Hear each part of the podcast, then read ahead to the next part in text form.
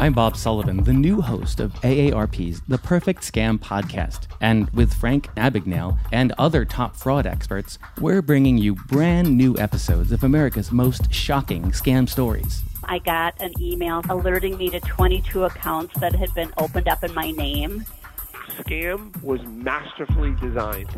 New episodes available now. Subscribe to the Perfect Scam podcast on Apple Podcasts, Spotify, or wherever you get your podcasts.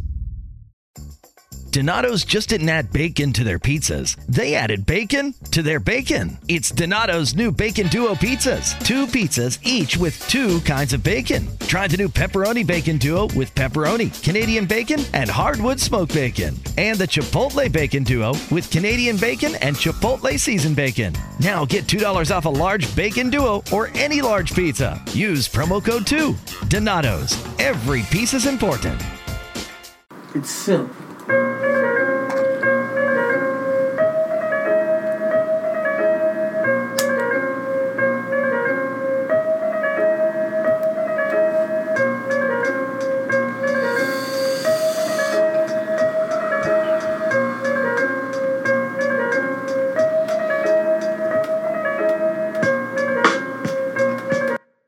yo, yo, what's happening?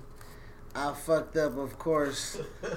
Uh, it wouldn't be a reasonable wrestling episode if I didn't fuck up the audio around this motherfucker. God It's damn. tradition. Uh, what's Hey, you guys have you guys been with us. y'all, man? If Y'all y'all what it is. now they already know, man, y'all been here too. don't know what it is. Yo, man. Uh, yeah, for those who don't know, this is your boys, the Reasonable Wrestling Podcast. I am the host with the most as I'm rolling up a joint right now. The joint roll Ayatollah, the most high. Chris, with my tag team partner, Chidi, aka Chidi Bang. Uh, I think it's What's- CT, aka Chidi Bang. Hey, whatever you will. My man. Um, what's up, everybody? What's good? Yes, we are the Reasonable Wrestling Podcast, the underground of professional wrestling podcast. Thank you guys for joining us once again. Uh, today we're gonna kick off with a little tribute to dead man, right? Uh, yeah. Um, you know, he made his debut. I believe if our math is correctly, or if Michael Cole will ever fucking stop saying it, 30 years, years. right? 30 years. He's been us 30 years. So let's just rewind that back. 2020 minus 30 years. That's 1990. so that guy has been around and been the phenom, been the dead man, been the oh my god, what is that? He is on the Mount Rushmore of wrestling. You know why? Because my because everybody has their criteria for Mount Rushmore. We've had this on the pod, conversation on the podcast before. But mine is uh, a wrestler who's known for their working, a wrestler who's known for their their you know showmanship, a wrestler who's known for their character, and a wrestler who is. Uh, what, what, what did I have? Was the fourth one? It was another one, but essentially, it was a working character, Mike Skills. Excuse me, Mike Skills, and um, the showmanship. So I had I had Undertaker on there for character. He's the be- best character that has ever been in wrestling. So I'm putting him up there on my Rushmore with The Rock, Shawn Michaels, and uh, and who? The Rock, Shawn Michaels, and Stone Cold Steve Austin. Oh, it seems like we left a wrestler off that list. Did we not? yes. Oh, I'm not going. To. I ain't even gonna touch that. I ain't, I ain't even. I ain't even finna touch that with a ten foot pole, my nigga. Alright. So with that being said, Or Ric favorite wrestler's not on their own Mount Rushmore. He's my favorite wrestler, but it doesn't mean he's on a Mount Rushmore. Okay. Hulk Hogan, right. don't not Hulk Hogan. So No, I know, I know, I know it ain't. But I'm just like, can I hear you? You know what I mean? Can I, Hey, Can I can I hear you? You know what I mean? Okay. With that being said, The Undertaker, without a shadow of a doubt, is one of the most recognizable wrestlers for just being a wrestler that there ever was. And I stole that pop take. culture icon. I stole that take off of Twitter. Um, I can't remember who the fuck I stole it from, and I probably could have just kept it as my own since everybody steals shit. But I'm just gonna be a good guy today. I found that on Twitter, and Ric Flair and Hulk Hogan, no no Hollywood movies, no entertainment, no no sponsor, no Slim Jims, no nothing. Niggas know them strictly off of wrestling and wrestling alone. So, um, Undertaker, shout out to you, man. Um, I think there has been this discussion before because we celebrated his 25th anniversary five years ago. But what is your favorite and greatest uh, incarnation of the Undertaker? It has to be Ministry Darkness Taker, man. When he took that shit over, um, and you had that moment in wrestling where it just felt like every Monday you're like, what the fuck is this guy, sick, sick bastard, gonna do? You had no idea what the occult was. I was a little kid, man, and they put they put Stone Cold on the cross and they kidnapped Stephanie McMahon. That's the Undertaker that I love the most. I mean, I'll tell you right now, when he went onto the American Badass stuff, you know, when he came back with Judge, uh, Judgment Day, which was a great moment, I kind of was a little bit peeved because I really like the dark shit. But one thing you can say about Undertaker, he's always evolved his character. And right now we're seeing another evolution of the Undertaker as just the man. You know, Mark Calaway, you can see him on Hot Ones and eating buffalo wings and whatnot. You need a flat light. I need a liar, need some Gotcha. fire, need some fire, man. Um, speaking of Undertaker Ministry of Darkness, let's go ahead and play one of the most firest intros of all time. Please don't sue us. We ain't got no money. Of course, it's gonna be a fucking ad. Guarantee it. It's gonna be an ad.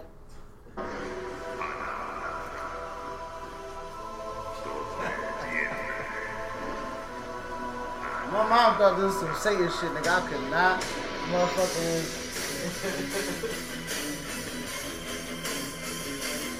Now that they went in. They went in. They remixed everything back then.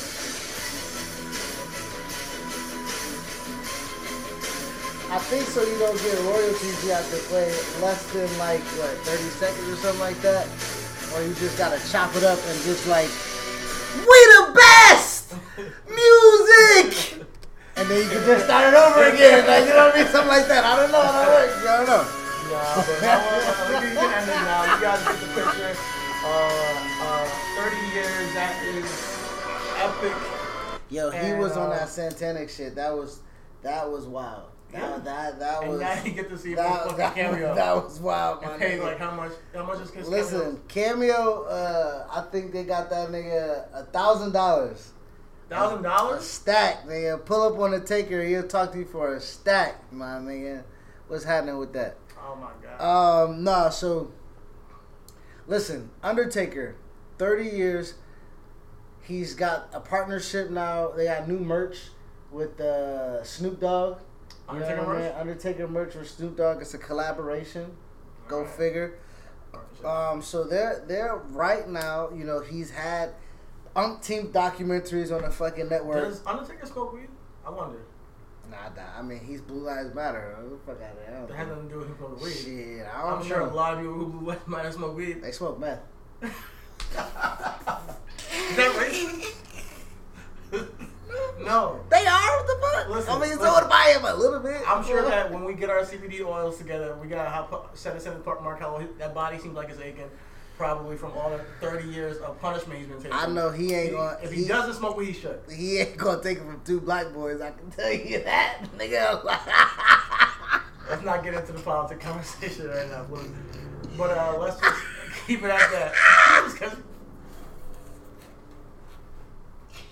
Yo, Taker, do you know that this money's going to Act Blue? He's gonna kick our shit off the motherfucking counter, nigga. not even, not now. Thank you. Not no, we still need Black Lives still matter, For no real. matter who the president is, nigga. They still matter. For sure. It don't mean, uh, but hey, at the end of the day, you can see him on Cameo for a thousand dollars. But you got Zelina Vega out here, they fire her ass. No, listen. From some of the same ass That's shit. that's not that's hold on. Don't What? be don't bring that fan shit here to the podcast, okay? Are we not fans? Listen, Are we not listen. Zelina Vega did not get fired because she listen, Why did she get fired? listen. You can still see Big E on Cameo. You can still see Alexa Bliss on Cameo. You can still see Sasha Banks at Cameo. We've as long as you go through WWE. We've already had You this know what I conversation, mean? so you know exactly where I stand. WWE is on some bullshit. with this shit. Yeah, I, I understand that you know you know their characters through WWE. Um, I think that what they're doing right now, not limiting these guys to have their own brand outside of the company, or else you're gonna get fired. Zelina still hasn't taken her WWE tag off her Twitter name. So That matters. That matters. The reason this that's, that goes exactly to my point. You are attached to the brand that you attached your brand to. I don't think she should have been released. Put it that way. Okay, I don't think she should have been released, and I think that when it comes to but do you know and why this is she why I say this though? because it goes deeper than just uh, cameo or her having an OnlyFans or her trying to get some money on the side. It goes deeper to the fact that these guys don't even have general health care, bro. And I'm telling you right now, and you can take a clip with this. WWE is not going to get through the next 10 years, next decade, with the same business practices. They're not. Things are going to change. Things are going. Who's gonna change it? Andrew Wayne? You never know. You never know. I called him Wayne because Yang ain't even a nigga that can get out of his own goddamn Uh, way. listen to me. Ten years. Give give it give it some time. But with WWE having these guys on on books as pretty much uh, independent contra- contractors, and they pretty much are trying to own their lives. That means you have to give them health care. You got to take care of them. And when they say, you know what, I'm gonna make a quick buck outside of wrestling to have my own brand, my own money, my own, you know, outside, make a side hustle to fire and release people or say you gotta do it under our umbrella, I think it's kind of considering the big company that it is and what they expect from their from their superstars to be there on on call, on on the mark, and not miss a day for 365 day- days a year. I honestly believe they owe that at the minimum to, to, to, their, to their company. But the fans, I think, are waking up. I feel like the, the government will eventually take um, action against the company, and um, they're not going to get through the next decade doing the same business practices. I don't believe them. I don't. I don't believe that's going to work.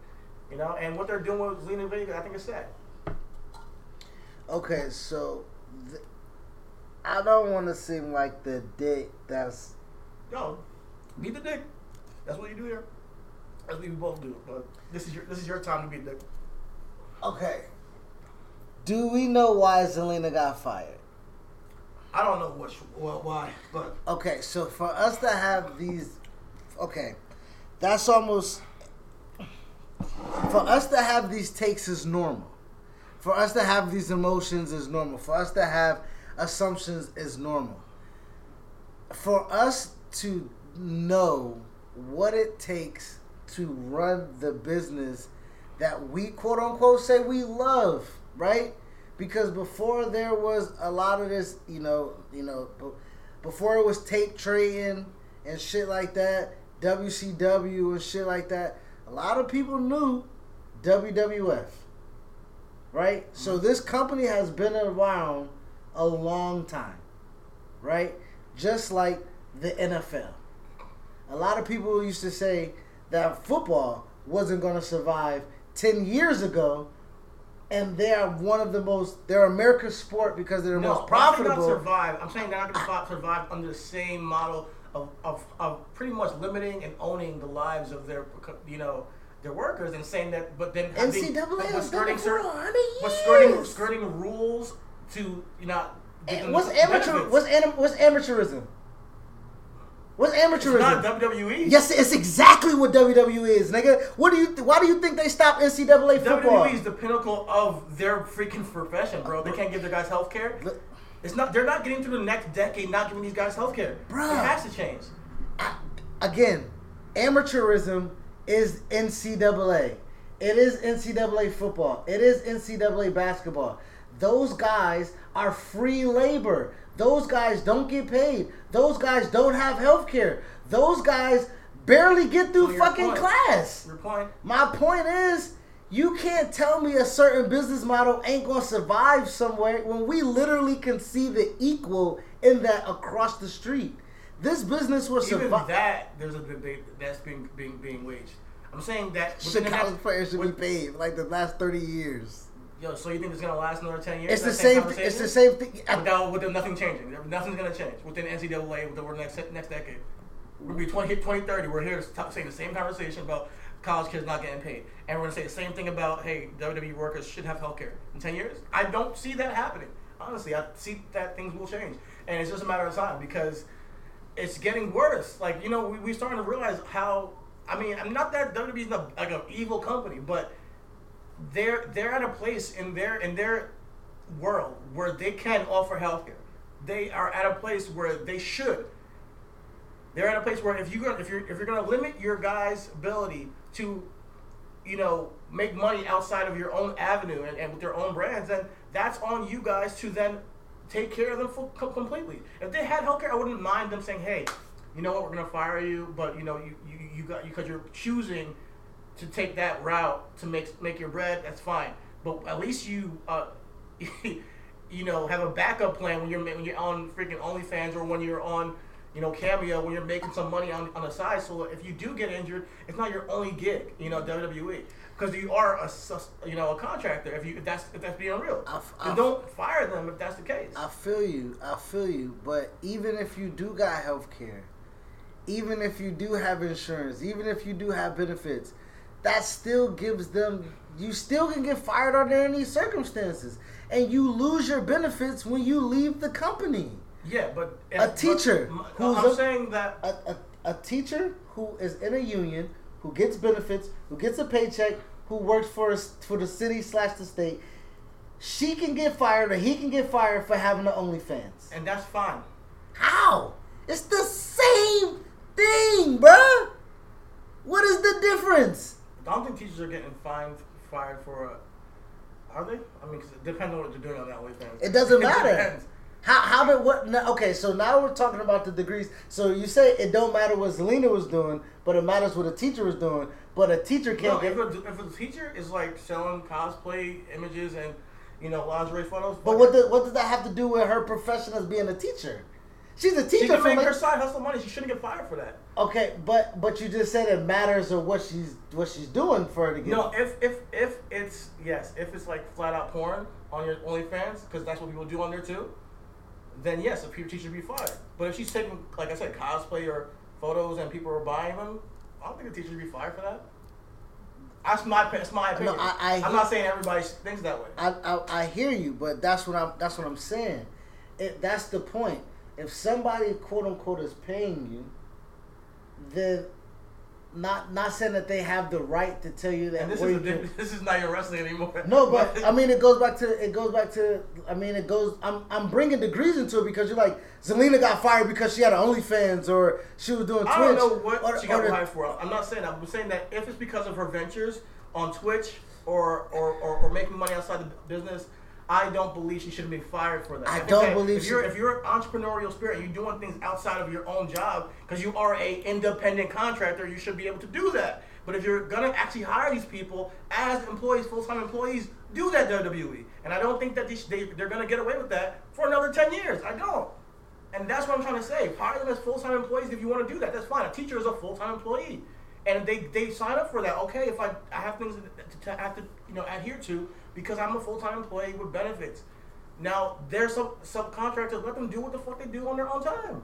That's all I'm trying to say. So that went back. So let's outside of the OnlyFans, because WWE sent out an edict saying that they were going to tell people that y'all had a certain amount of time to tell your fans and to get your people accustomed to you not being here. And said fuck that. And that, and she said, "Fuck that shit." But guess what? that. Paige also said, "Fuck that shit." Right?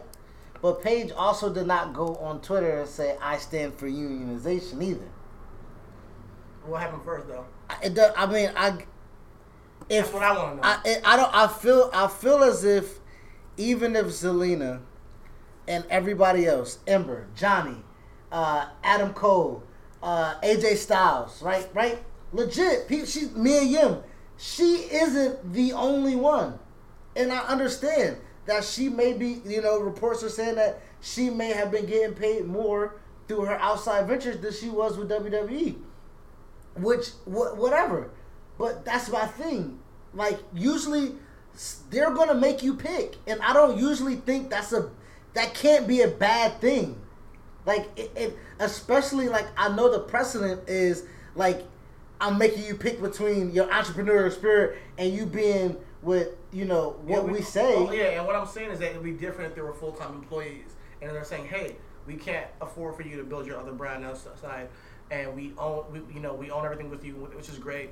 But if you're if you're if you're skirting certain issues uh, by not classifying as a business that has full time employees, then that's where I'm saying that that that then it's a little bit different, you know. And I feel like there should be some boundaries where WWE skirts by.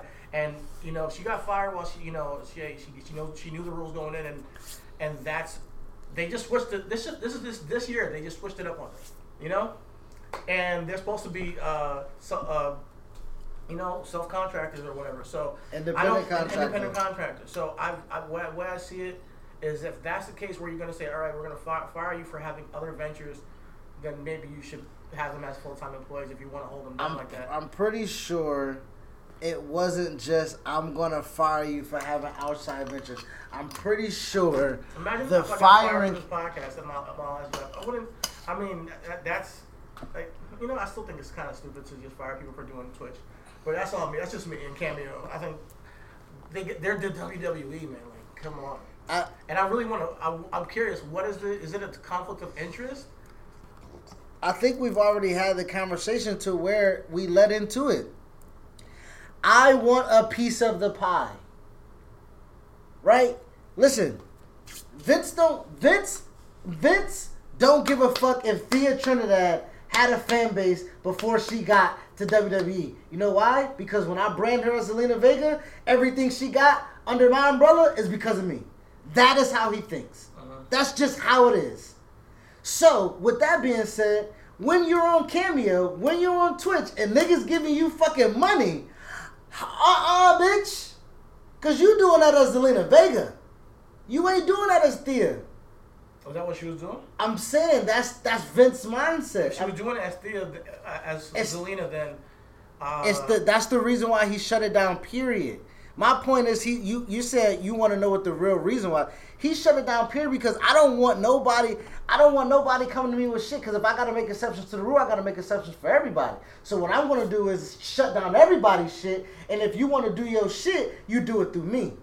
Now I know that, like you say, is wrong. But listen, Mark Calaway slash The Undertaker is on Cameo for a thousand dollars. If Mark Calaway was on Cameo outside Vince for a thousand dollars, Vince would be fucking pissed off, bruh. give, give them, give them, give them benefits, and that's that's all I'm gonna say. That's all I gotta say, I, I, and I'm fine with it. Give them benefits, and I'm fine with it. And I'm gonna say that every single time we come on this podcast talking about some shit like this, and that's where I stand. And and, and I and I hear it, and not everybody's gonna have the same opinion. No, I feel, I feel you, but okay. So with that being said, you got a conflict. It's not a con. I won't say it's a conflict of interest. It's a conflict of who really is about it, right? Because you got Alexa Bliss saying that WWE takes care of their people, right? Who's kind of quote unquote being the company girl, but she's probably being a company girl because why? She's in a position because they take care of her. Uh, but and so when you're talking about this is a meritocracy wrestling, correct? Uh, America a meritocracy is what have you done for me lately, and have you done your shit excelente, right? And has Lena not? And, and Zelina's not Alexa Bliss, and we're not gonna do that. All right. Wow. We're, we're not gonna do. We're I not gonna that do Lena- that. I think we're that. not. I, okay. So that's the reason why Alexa Zelina- Bliss I think is Zelina is just as good as Alexa Bliss. But this is again, we're talking about why Zelina and Alexa are opposites in how they're speaking, is because how they're being perceived and how they're being quote unquote taken care of. Right? Seth Rollins is gonna speak to a certain extent. Mm-hmm. Right? Because Seth Rollins, yeah, he wanna be for the working man and shit like Daniel Bryan is gonna speak to an extent, right? Mm-hmm.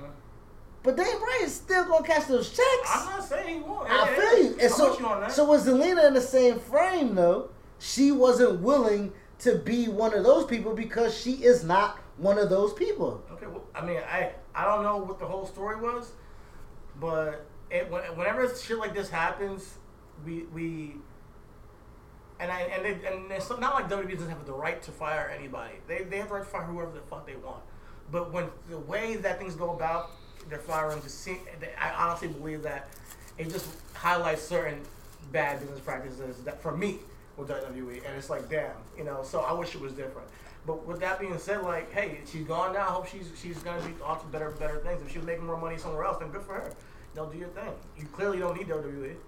But that's the that's the thing though, right? So when it's hard, it's it's hard for me to and me and you can have these conversations because me and you we know each other. It's hard for me to have these conversations with people on Twitter because I don't know what they want, right? I know I know we talk about you know a utopia where hey WWE you're making money hand over fist. You should be treating your employees better. Everybody should be doing this and stuff like mm-hmm. that.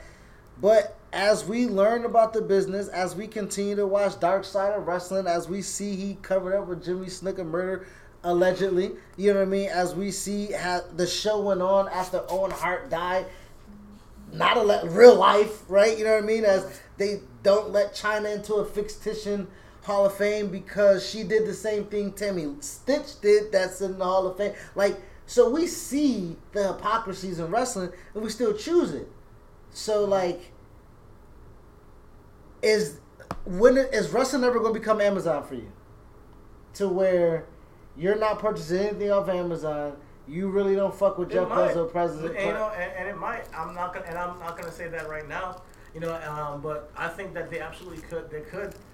Um, and I've thought about it. You know, me and you've had the conversation plenty of times. You know, where do you, how much do you indulge in something that has bad? That's what I'm about to say. Does this does But- this does this rank up there, right? Zelina Vega getting fired, and then the very same I week the, they're the fucking. Miles situation was the worst thing I've seen.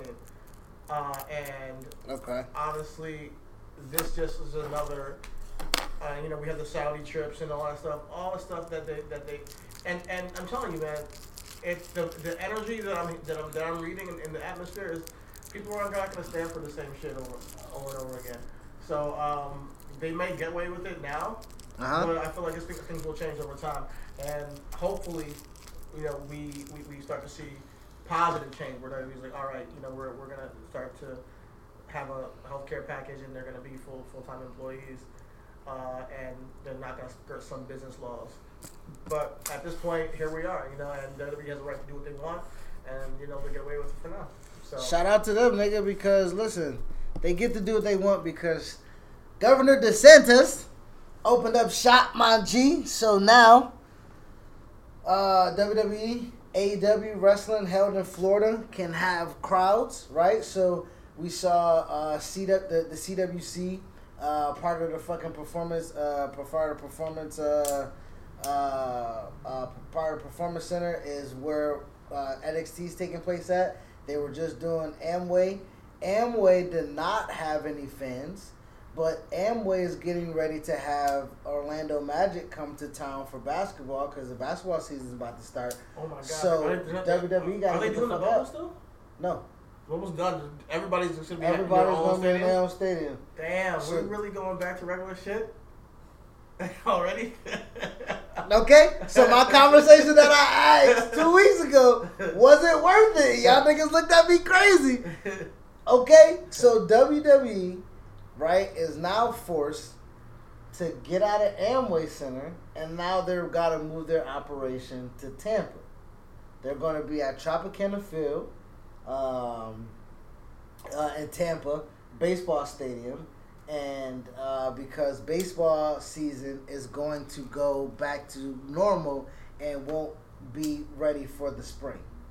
So, eight, around about April or, or, or May, around then. okay. So WWE is getting kicked out of one house in December, and they plan on to have uh, their operations moved to Tampa by um, mid December or beginning of December, mid December. All right. I mean, So- hey, more power to them, and good luck with the move. I mean, I thought they were out of the Amway Center and had to go back to the PC, but hearing that they got Tampa lined up, I mean, maybe they have WrestleMania is gonna be. The, was have you gotten that note? It was gonna be in Tampa or was it gonna be in I'm, Hollywood? I'm no nah, California. Does, California can't have any public um, Okay. outings for a year. okay, so, it's So, gonna be in Tampa. so it's, it's gonna be in Florida for sure. All right. Uh, All right. So, So, I care more at this point. I mean, I'm not going out until I'm personally not going to get going to any wrestling events at the moment, but we'll see how things turn out. Um, let's actually get into the week that was. It's been like 30 minutes uh, chatting about you know Taker, Zelina Vega, and uh, WWE business practices. Let's go into Raw. uh, or, or you want to start with Raw or SmackDown? We said SmackDown. SmackDown. All right, bet. SmackDown. So that was the go home show for Survivor Series, which is tomorrow. Um, I do want to give a shout out real quick to the intro to SmackDown with uh, Street Profits and New Day. Um, I'm Bob Sullivan, the new host of AARP's The Perfect Scam podcast. And with Frank Abagnale and other top fraud experts, we're bringing you brand new episodes of America's most shocking scam stories. I got an email alerting me to 22 accounts that had been opened up in my name. Scam was masterfully designed. New episodes available now. Subscribe to the Perfect Scam podcast on Apple Podcasts, Spotify, or wherever you get your podcasts. Two kinds of bacon and all kinds of delicious. Say hello to Donato's new Bacon Duo pizzas. Two pizzas, each with two kinds of bacon. Try the new Pepperoni Bacon Duo with pepperoni, Canadian bacon, and hardwood smoked bacon. And the Chipotle Bacon Duo with Canadian bacon and Chipotle seasoned bacon. Now get $2 off a large bacon duo or any large pizza. Use promo code 2. Donato's. Every piece is important. I'm looking forward to their tag team match tomorrow. I really am. I think that they had a seamless transition to the show. It definitely was a hot start. You know, you got you got the Street Profits who have character, you have New Day who have character, and the build they're doing to this match has been pretty much that. Hey, who's better? You know, who's better? And it was just it, it, it, it didn't need any heat involved. It was really that um, that that spirit of competition. You know, um, the Street Profits came out to save New Day uh, during the beatdown, uh, and Montez stole the spotlight with a dive. I thought it was a pretty cool, cool moment. And then the match, had a misdirection where um, Kofi, you know, took out Montez with like a crossbody. So that was a bit uh, of a bit of interaction to build towards their match.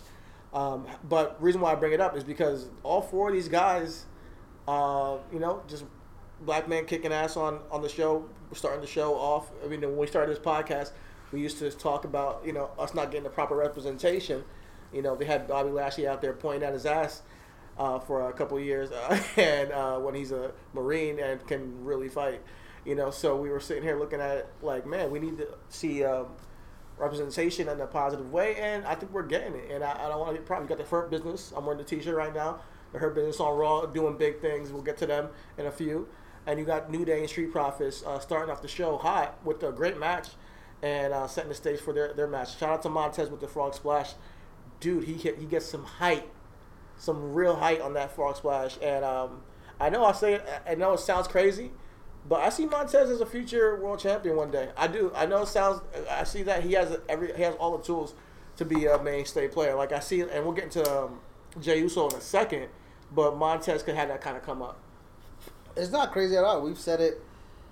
We've said it since we've seen him. Uh, for the most part, you know, where um, we thought Montez just had the star quality. We see his wife. We feel like his wife has star quality as well. So we kind of see them as a power couple. So it's not really out of the norm. You know what I mean? For us to have that conversation. As far as what you're saying, though, the black representation that happened at the beginning of SmackDown was awesome, right? Yeah. You know, Street Profits for one, their stock is completely risen, right? You got Skittles commercials with Ric Flair. Uh-huh. You know what I mean? Like you, you know, uh, they, they they are prominent stars. They were the longest reigning tag team champions on Raw, and I know a lot of people didn't like. A lot of people didn't like the uh, the title swapping. They felt like something should have came from that, but I also feel like, listen, New Day had just won the titles. Street Profits was the longest reigning tag titles having them switch brands kind of worked, and having them switch titles kind of worked because there was nothing else you was gonna be able to do with them to make them remain as relevant or as hot as either of them has been. Uh-huh. Uh, now, with that going into having Street Profits, you got New Day, uh, and then you got the Hurt Business, and then we got the Quasi Blacks and the and the and the and the and the Samoans. You know what I mean? so like my my you know my half blacks is what I call them. You know what I mean? no, for real. Um, right now, holding it down, bruh. they're holding it down, man. Um, like I said with Jey, he, he's in a whole new level right now, and I think that hi- his him shining right now, I do believe, uh, kind of stifles Biggie's singles push because. But Jey, I'm really impressed. To I know not like we didn't know he was talented because we've seen him in the Usos, but to see him transform over the past couple of weeks, even in his singles matches with AJ, with Daniel Bryan, he's he's taking it to another level. You know, and we talk about Roman, but I, that's just I'm, well, not who's rubbing off of who, but like Jey's bringing that aggression, that that that realism to his character that we all love. You know, so I see him uh, possibly being in, in the line for you know going after whoever takes it from Sami, whoever takes it from Sami, the IC Championship run. Honestly, Jey's Jey's, Jey's doing his thing. Um, I necessarily won't. Okay, it's two parts. Jey has been doing phenomenal. Jey has been doing awesome. Jey has been doing great in this role. Jey has shown shit that we did not think that he was the one to do. We saw Jimmy a lot of the character, especially in Total Divas, mm-hmm. whatever case it may be, but Jimmy just always seemed a little bit more effervescent in front of the camera, right? Like he knew he was supposed to be there. Jey was always the stoic, playing the back. You know what I mean? And in the story they told, he was the youngest. You feel me? Right now, him taking main stage while his brother being off, and Roman literally is like, nah, nobody else is getting this rub but you is the type of fucking nepotism I love to see. Because that nepotism is a little bit darker. My nigga, so you feel me? So I do Are you not with the Charlotte Flair and the Randy Orton? Nah, fuck all that. Listen, listen. They tan never works out well enough for me to accept it. You know what I mean? I do appreciate Roman knowing that he's the hottest guy in the business, knowing that anybody after he took the title off of Bray Wyatt, after he took the title off of uh, I mean Strom, Strowman and Bray Wyatt in that in that in that feud, we already was like ah Roman and and and and and and, and, uh, Big E, which still can happen, right? Yeah, yeah. Big E probably right now is not in the trenches or in the the the the looks of it because they're probably maybe saving that steam for Royal Rumble, possibly whatever the case may be. But to go into your thing as far as Jey is is taking steam off of Big E, listen, I think Jey is doing exactly what was asked for him to do. Nigga, I'm gonna give you the ball. We gonna block up field.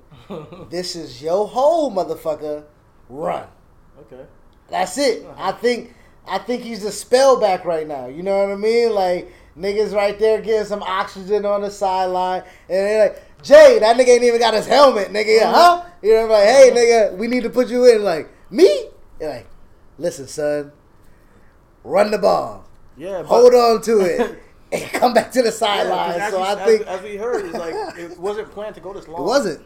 You know, it was It supposed to wasn't. be just Roman and Jey for that one program, and then they extended to Hell in a Cell, which I think is my favorite storyline of the year in any company. Personally, that's just my favorite storyline, the Roman and Jey feud. Um, I thought it was beautiful, man. But uh, now it's, it's it's paid dividends with Jey. It's paid dividends with Roman. Um, Jey's killing. I do think it stifled Biggie's run. Don't get me wrong. I do think that he's gonna get his his, his singles push down the line because he was he was he, he was great with Sheamus before. Uh, you know, the, before he kind of he kind of slowed him down. But uh, he I Biggie- think what's stifling him is is Otis. this stifled Biggie because Biggie's not in the Survivor Series match, is he? No, nigga, Otis is. That's what I'm saying. SmackDown, listen, there's some disparities in both these teams, right? SmackDown's men's team, trash. Raw women's team, trasher. Like, I don't know what the niggas are. There's no parity, my nigga. There's absolutely no parity at all, bruh. Listen, and the fact that they fucking gave it to Otis in a backstage promo off a commercial break. Here you go. This is off a commercial. Listen, it was like, listen, All right, all right. Nepotism. Let's go ahead. Whitewater. Hey, where's No, the? no, it was it was legit. Adam Pearce walking up and just having a conversation and saying you're in. You know, after all. And I thought it was gonna be a woman that he was talking to. I thought he was gonna, you know what I mean? This nigga had Natalya qualified three times before motherfucker she got in, and Otis because what they ran out of good food and catering. Nigga, he get a spot on so man. Fuck out of here. Man, uh, but you know, shout out to Biggie. He'll he'll get he'll get his shot after after Survivor Series, I believe. I know everybody's waiting to see that that singles run, uh, see where that goes. Um, but what, what? Oh yeah, let's talk about let's talk about it. Roman, Roman and Drew. Um, I love the promo. I love the Roman promo. That was a better contract signing than what I saw in AEW with Moxley and Omega, and we'll get into that a little bit later. But Roman's, I feel like even if, because I know you're gonna say your piece in a second, but Roman's cadence, even if he, he was extended, his cadence, his timing, what he was saying, played is it's directly what you want to hear from a story from these two guys. You know, he's coming. He's coming from every little thing from him sitting at the head of the table, every little you know in, little thing he was doing. He sat down and just pretty much laid it out, spitting them bars about um, Drew McIntyre being the uh, secondary to number two, but he's the best number two he's ever been. You know, so I thought it was kind of condescending and sunning this nigga, like just really, just portraying like he's the big dog. And, and I feel like this is obviously we've been saying it for weeks. This is the best Roman we've ever seen, and if he's in that position right now, it's for a reason, clearly. However, I don't see him winning at Survivor Series. I see that Drew's taking it, and that's eh, listen. Right now, SmackDown feels like the A show. SmackDown feels like the A show, so I feel like Roman could take an L, and Drew's taking that victory, because uh, Drew's also he's he him him and Randy had a had a stellar match on Raw this week. Um, but uh, I honestly believe that Drew's gonna take take the victory over Roman because but it, it was interesting to see that promo. I thought it was killer. I mean? Listen, man, that promo was long. That promo, that promo was long. That promo felt like it was, as you say, it had a good cadence, and it added some steam to the feud. Um, I don't necessarily see a feud between them. I do feel like this is yes, it's best of the best, and you got to put some type of heat on it. I didn't even need to see. I didn't even know that you needed to have a contract signing between the two. Yeah, you know. So with that, okay, so that threw me off. For two, between the Asuka Bayley, Asuka Sasha, Drew, Roman, both of those segments took steam off the matches that they had that they have going up to me.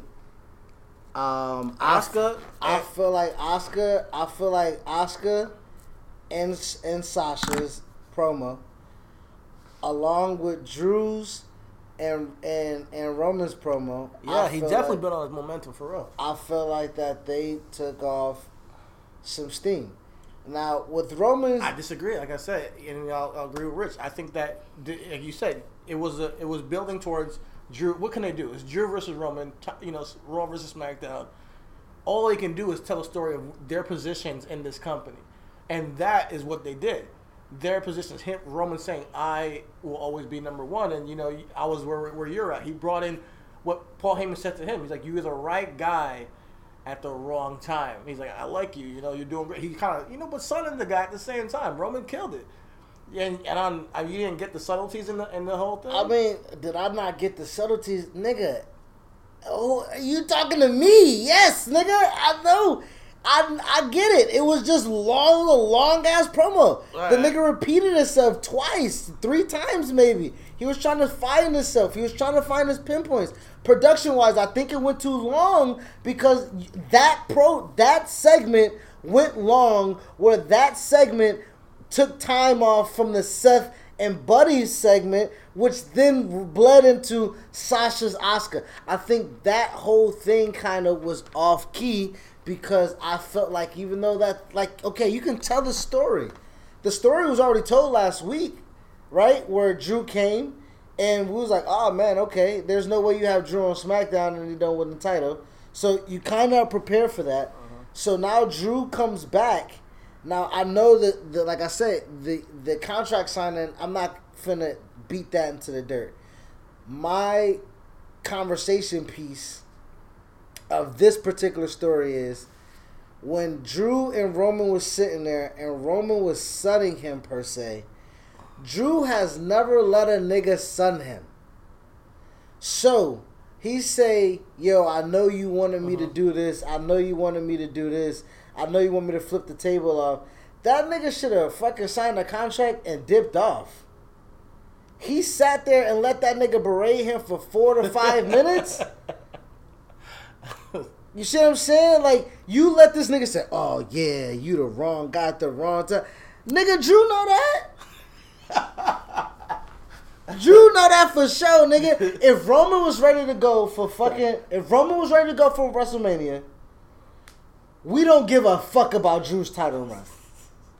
Because Roman has that fucking run from WrestleMania throughout wherever the fuck we Donato's just didn't add bacon to their pizzas. They added bacon to their bacon. It's Donato's new Bacon Duo pizzas. Two pizzas, each with two kinds of bacon. Try the new Pepperoni Bacon Duo with pepperoni, Canadian bacon, and hardwood smoked bacon. And the Chipotle Bacon Duo with Canadian bacon and Chipotle seasoned bacon. Now get $2 off a large Bacon Duo or any large pizza. Use promo code 2.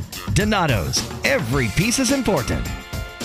Yeah, right now. so we give two shits about Drew's title. I guarantee you, Drew, in the heart of hearts, knows what Roman was saying was true. He didn't have to hear for five minutes on a promo stage, nigga. Uh, but, I, but it's good for us to hear it. That's the whole point. It's good for us to hear it on TV, and and, and that's and that honestly, um, I think that adds to the to, to, to the match. I think I think that especially with Drew's performance on Raw, I want to hand it to him. Like I, he he's good. He's good, man. The guy's guy's got it.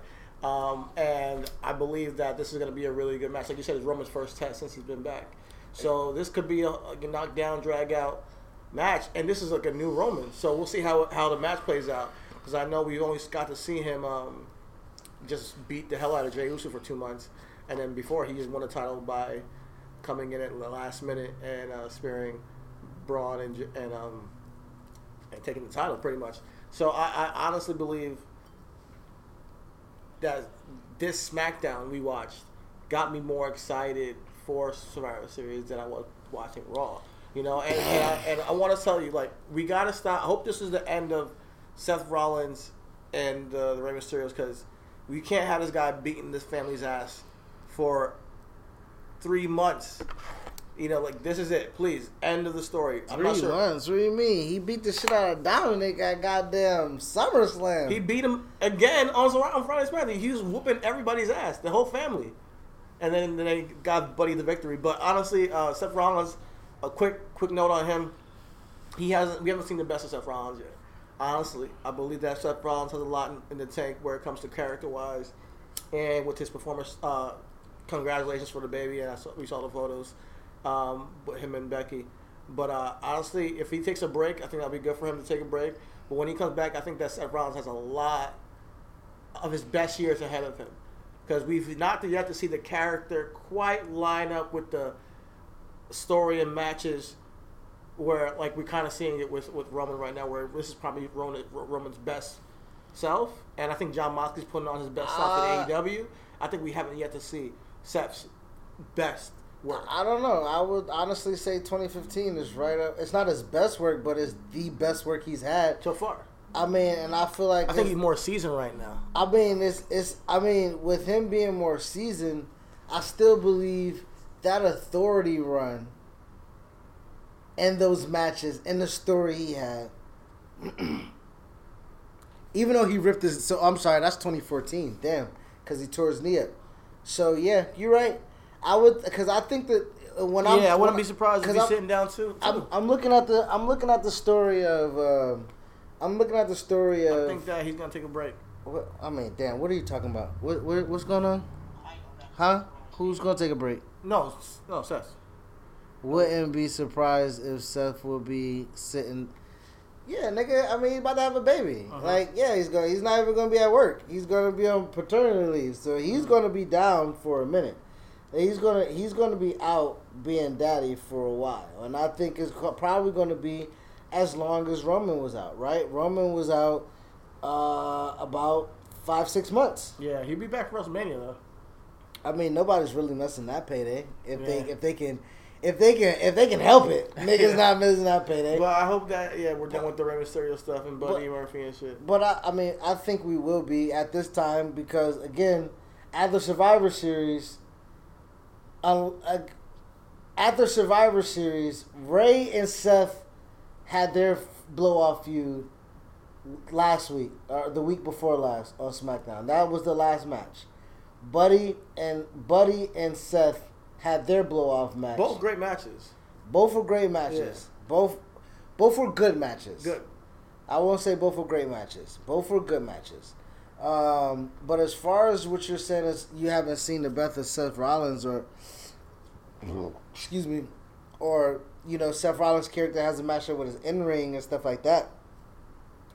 I do feel like that Seth has is is so good, right? That we kind of downplay when he's No, good. I think so too. I think that he's Right, because 20, fun- 2019 was a good year. He Yeah, was yeah, IC no. champ, tag this year, champ. This year's right? a good year. Right, that's what I'm that- no, saying. I'm saying that when I feel like his best work is to come.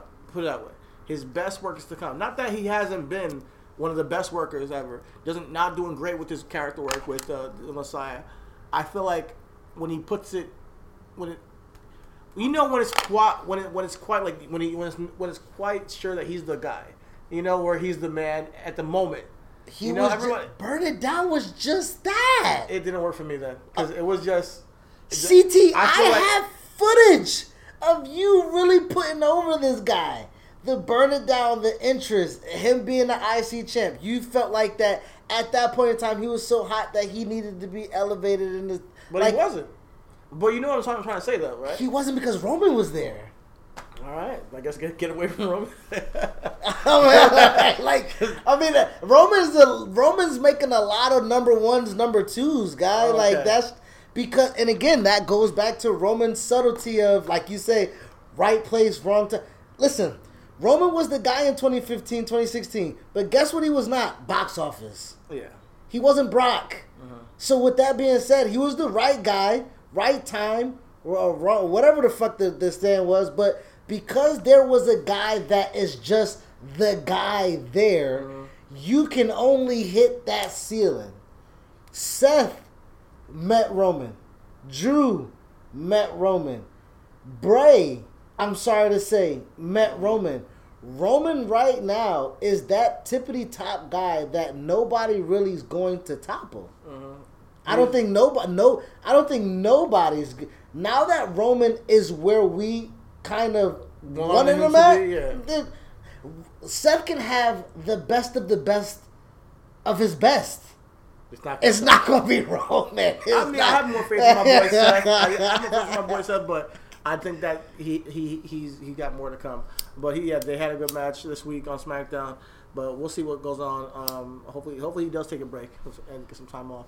However, um, let's spin over to Raw because we didn't really talk about Raw. Um, I mean, only, the only thing to note was really Drew McIntyre's victory over Randy. Well, ho, we can't say the only the only way. No, so we can bypass the Drew and Randy because we already gave that up. The fucking New Day and the Hurt Business. That tag team match was spectacular. Absolutely. With that that tag team match was absolutely spectacular. Yeah.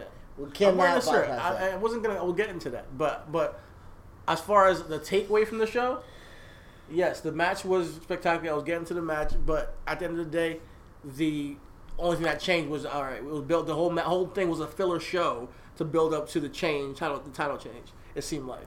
I think that Hurt Business is going to have the tag titles in the future. I think they're going to take it from the New Day, and I think that match goes to show that they have to have chemistry, something there, you know. So I think I definitely. We were just saying before before the podcast, that Hurt Business is a stable that needs gold.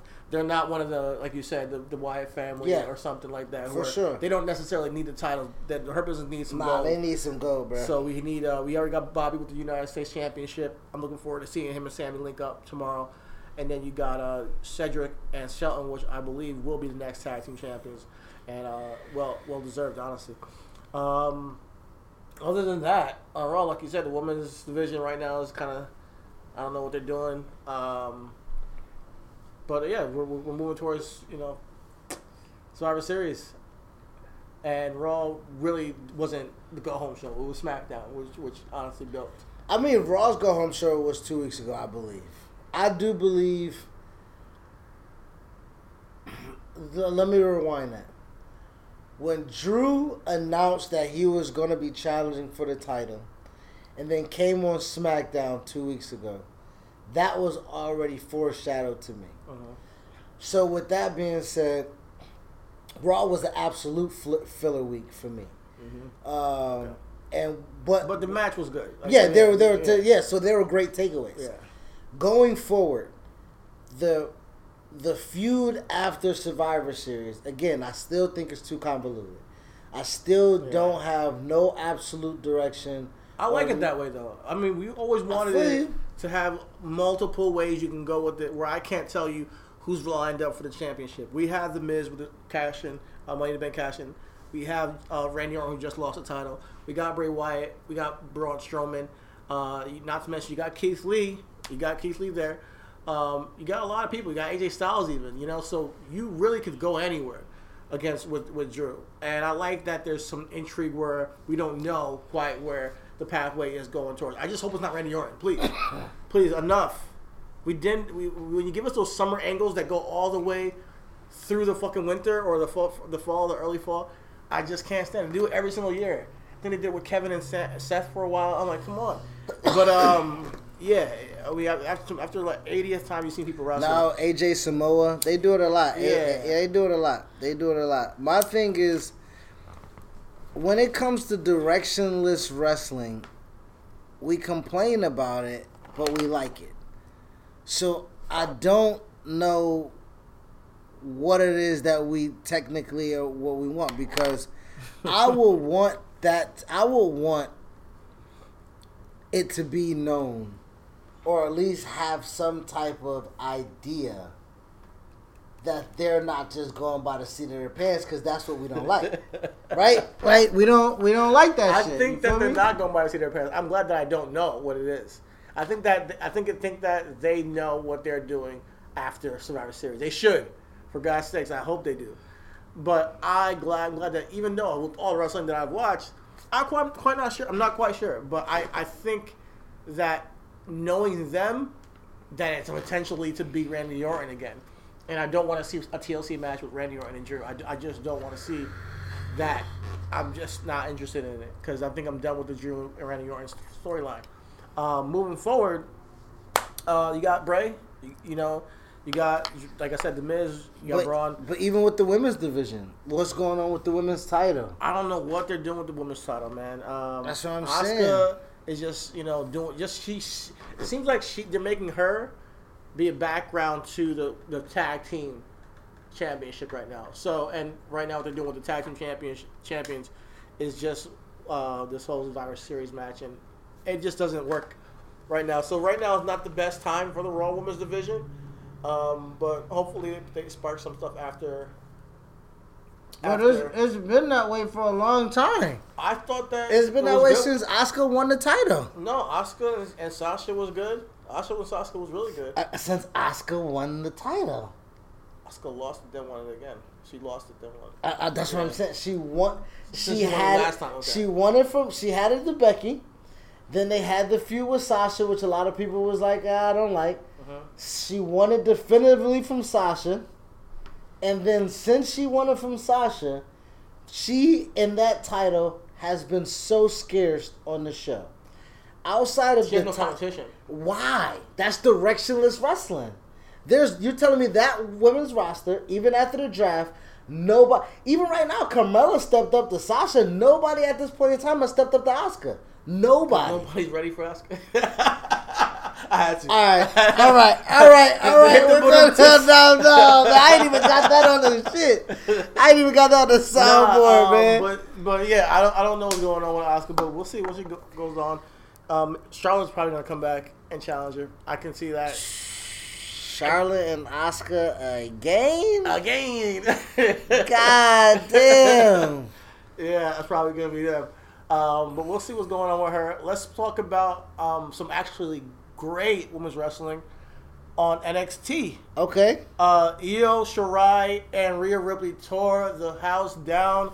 Uh, I'm telling you, that is one of the best matches of the year, um, and um, that's going on the DVD for me for 2020. If, if you're talking about NXT matches or you're talking about just matches in general in wrestling, I thought it was great. They have some they have some real chemistry, and um, I, I I see a lot out of Rhea Ripley. Whereas before, I was kind of like on the fence with it. Like, all right, I can't see her completely what they're trying to go with her, and um, now I get it because they were trying to make her out to be like she's gonna be the next coming of I don't know Jesus Christ in the women's division. I mean, okay. it, I mean, they were, and a lot of people were buying into that stock. Mm-hmm. Are you back into buying that stock? um, yeah, I'm back into buying that stock. Oh, now. you're a sucker. You don't you don't believe in it? You're a sucker. You know, she's she's gotten made by everybody. She Hmm. hasn't made or stood out Her, one her Reina time. Gonzalez were, was a great feud. I thought I mean not great. I mean you know It was a good, Good- it was a match. good It was a good show. As things change, other things stay the same, like Ohio Lottery scratch offs. From small tickets to big tickets, from bright colors to flashy themes. There's something for everyone. Big wins make big stories, but it's the millions of small wins every day that make life changing memories. And your biggest win will come by following the state recommended safety protocols during this special holiday season. Lottery players are subject to Ohio laws and commission regulations. Please play responsibly. Donato's just didn't add bacon to their pizzas. They added bacon to their bacon. It's Donato's new Bacon Duo pizzas. Two pizzas, each with two kinds of bacon. Try the new Pepperoni Bacon Duo with pepperoni, Canadian bacon, and hardwood smoked bacon. And the Chipotle Bacon Duo with Canadian bacon and Chipotle seasoned bacon. Now get $2 off a large Bacon Duo or any large pizza. Use promo code 2. Donato's. Every piece is important. And who do you think made who? I think Rhea put on Reina in that in that whole uh, you know thing. You know because Reina we haven't really seen her, but she gave her some shine and showed her dominance. She gave her okay, okay, okay. I feel you. Rhea has been the one for a year and a half, and we're pointing to a Reina Gonzalez match. That is the match that She kind was of champion for a while, and she had matches with tons of people. And, and her and Bianca was great. You know, like we have had, we've seen her have good matches in the past. And matter of who, not everybody's putting her on. Is what I'm trying to say. I I don't. Uh, that's what I'm saying. When she was made out to be who she was, when she won the title, when she leaped who we thought she who we thought Bianca was gonna be, when she leaped Bianca, and everybody was riding that coattail of Rhea Ripley, and she was the like you say the next coming of Jesus Christ. That shit got chopped down ex- expeditiously when she got into the ring with Io and Charlotte.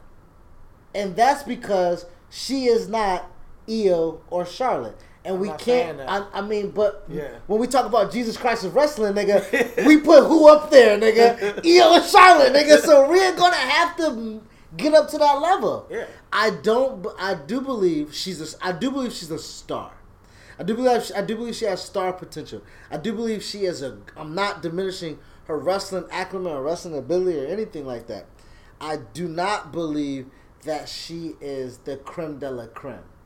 I don't believe that. I think that all she needs to do is be her star star, star potential, and she'll she'll fit the role um, as necessary. She'll she'll hold it down for that for that that spot. She's gonna do what she's meant to do in her in her role. I, I, don't expect her to be uh, a carbon copy of uh, Charlotte Flair or uh, Io Shirai.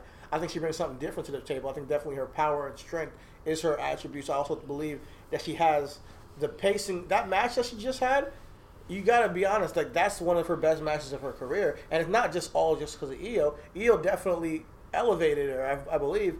But the um, emotion she brought to it, and her, she has some, she has some legit moments that she brings. She has a different type of style in the ring, you know. So you know that submission she does, where she swings the woman around, Yeah. and she like you know lays, and she uh, I'm not sure what you call it. It's some kind, of, some kind of Indian death lock with the legs. That shit is fucking ill, you know. So when it comes to her repertoire and what she brings as a competitor, and then as a character and as a presence, she has that potential to be like a star. I don't see her, let's say, as you know, as good as Charlotte right now, but I'm giving, I'm, I'm buying stock in it that she's going to be a mainstay, multi-time women's champion in the future. For sure. Yeah. She's like Carmella. Yeah, I think she's better than Carmella. I know, but I'm just saying, I mean, a mainstay multi-champion is Carmella. Okay. If you want to say that, so is I'm just- I'm just so is it. So is so is Alexa Bliss. So is Bailey. you know, Right. So I think she's Right, I'm- she's that- up there with them. That, that's what. Okay, Yeah. that's where I'm asking. Like when you said I'm buying stock, that's what I'm asking because when it comes back to, I still go back to this year, right? 2020 been a long ass year. Uh-huh. I still do believe that they made the wrong call by having her be champion over Bianca. Bianca would ha- should have won. Bianca and Charlotte would have been a better matchup, and I do believe that that matchup that Charlotte and and and, and Bianca potentially could have had would have in our in, in the eyes of management and wrestler mm-hmm. Rhea got set back after that match.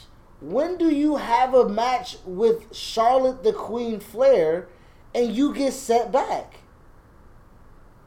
Is that injury? Is that regression on you? Is that like that's It what I'm saying? It, it was it was pretty much them putting her in with their best and saying go out there in the moment and show out. And I think she did at WrestleMania. I think that it was it wasn't it wasn't for her to to be coordinated. It was for her to get tested. That's what I thought, though. I mean, so it goes back. This is again, this is a long year, right? Mm-hmm. WrestleMania was just seven months ago, right? And so I thought Rhea from November to November. Let's go back to a whole year. Her team won um, War Games, right? Yeah, yeah. Her team won War Games. She goes into uh, um, Survivor Series. Her team wins Survivor Series, right? She is being made. And I thought that that was supposed to be the coronation of Rhea being made. And I do believe that going back in Gorilla, eh, not so much. okay. I do believe that. I do, and I and I think that now that yeah, after going through some time, I think she, she is supposed to get brought. You know, to my estimation, get brought up to the women's division, and maybe we get Rhea and Oscar. That's what what they should do. Maybe we get Rhea and Oscar, and I think that will be a lot better than where we're at now. Yeah. Where we don't have no direction, we have no reliable, uh, feasible challenger. Like you say, nobody's ready for Oscar. Rhea might be. Rhea might Rhea might also win the Royal Rumble, and we can't keep that out. You know, even though we want Bianca to win the Royal Rumble and go after Sasha Banks, we we could also have Rhea as a potential victor. So we'll see her probably pop up and um, uh, you know get called up soon. So uh, I mean, just shout out to Rhea for just putting on a great show and, and, and changing some people's opinions. I mean, definitely over the over the past couple of months. I saw a better Rhea since the Charlotte match. I'm gonna be honest. Okay. I saw a better Rhea. And I've definitely saw a more aggressive Rhea for sure. yeah, yeah, I have, and I think that it, I think that she has a lot uh, to offer going forward, and that's and that's just me being honest about how what I'm seeing. But um, What else on Wednesday? What else? Leon Ruff. We have yet to talk about him, but congratulations on becoming the North American champion. It it's it's dope, man. I'm happy for him. I'm happy for. Um, I mean, the story that he's had, you know, is he's been wrestling for three years, and he's now North American champion in WWE, living his dream. And I like the story they're telling with him on NXT, uh, where it's just kind of like X Pac, where it's just like one, two, three, kid came out of nowhere, uh, the- you know, got the victory over Razor Ramon.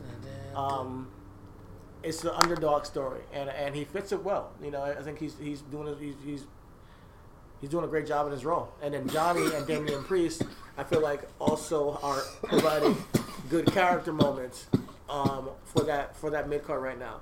So I like what they're doing down there. Shout out to Leon Rush. Mm, excuse me. I'm gonna call myself Leon Puff going on.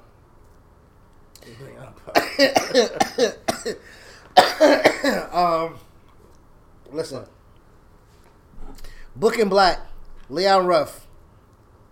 Um, Uh, I think it's short. I think that title reign.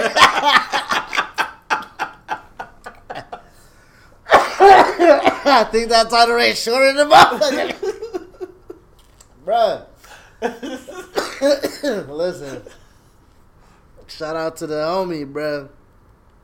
I remember just watching him on Evolve with AR Fox. Uh, shout out to AR Fox too. Um, Righteous Reg on Twitter uh, had put out a tweet and said that um, AR Fox needs to get his flowers uh, for you know him being a really good trainer, and yeah, let's go ahead and do that. AR Fox, We gave him his roses before, but once again, for sure, you know, AR Fox, man, you are a, um, a legend. a pioneer, bro, a legit, legit legend pioneer, and the fruits of your labor and the fruits of your hard work is showing through Leon, right? Uh-huh. Leon now is we got one, two, now three. Right? Am I missing somebody? Black North American champions? Velveteen Dream, Velveteen, Keith Lee, Keith Lee, Leon, Ricochet four. Ricochet, four. So that North American Championship is pretty much the Black American Championship. what I mean? So that's that's but too bad you're not gonna hold it for very long, just like Black America. A white nigga is about to take that from you, my guy. So uh, let your mom see it, let your dad see it. Let your girl hold it. Take it to your nieces and it? nephews, my guy. Uh, but that shit is not gonna stay with Black America Who, who long. gets it? Um, if anything, I do see him.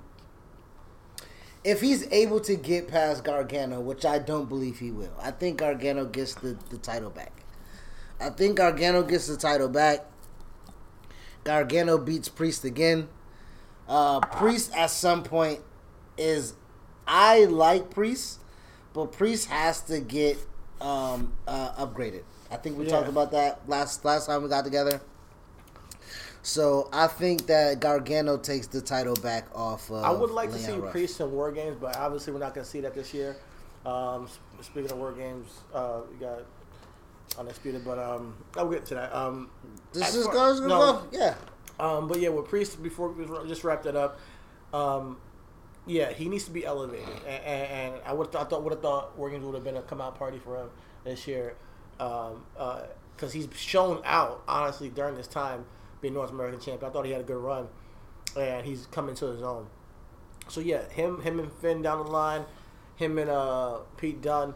Uh, having put, I think could, could link, link up and do some things. And, and, and him and Tommaso. It's gonna be him and Karrion Cross. Finn's gonna end up dropping that title to Karrion. Karrion, when is he gonna get back?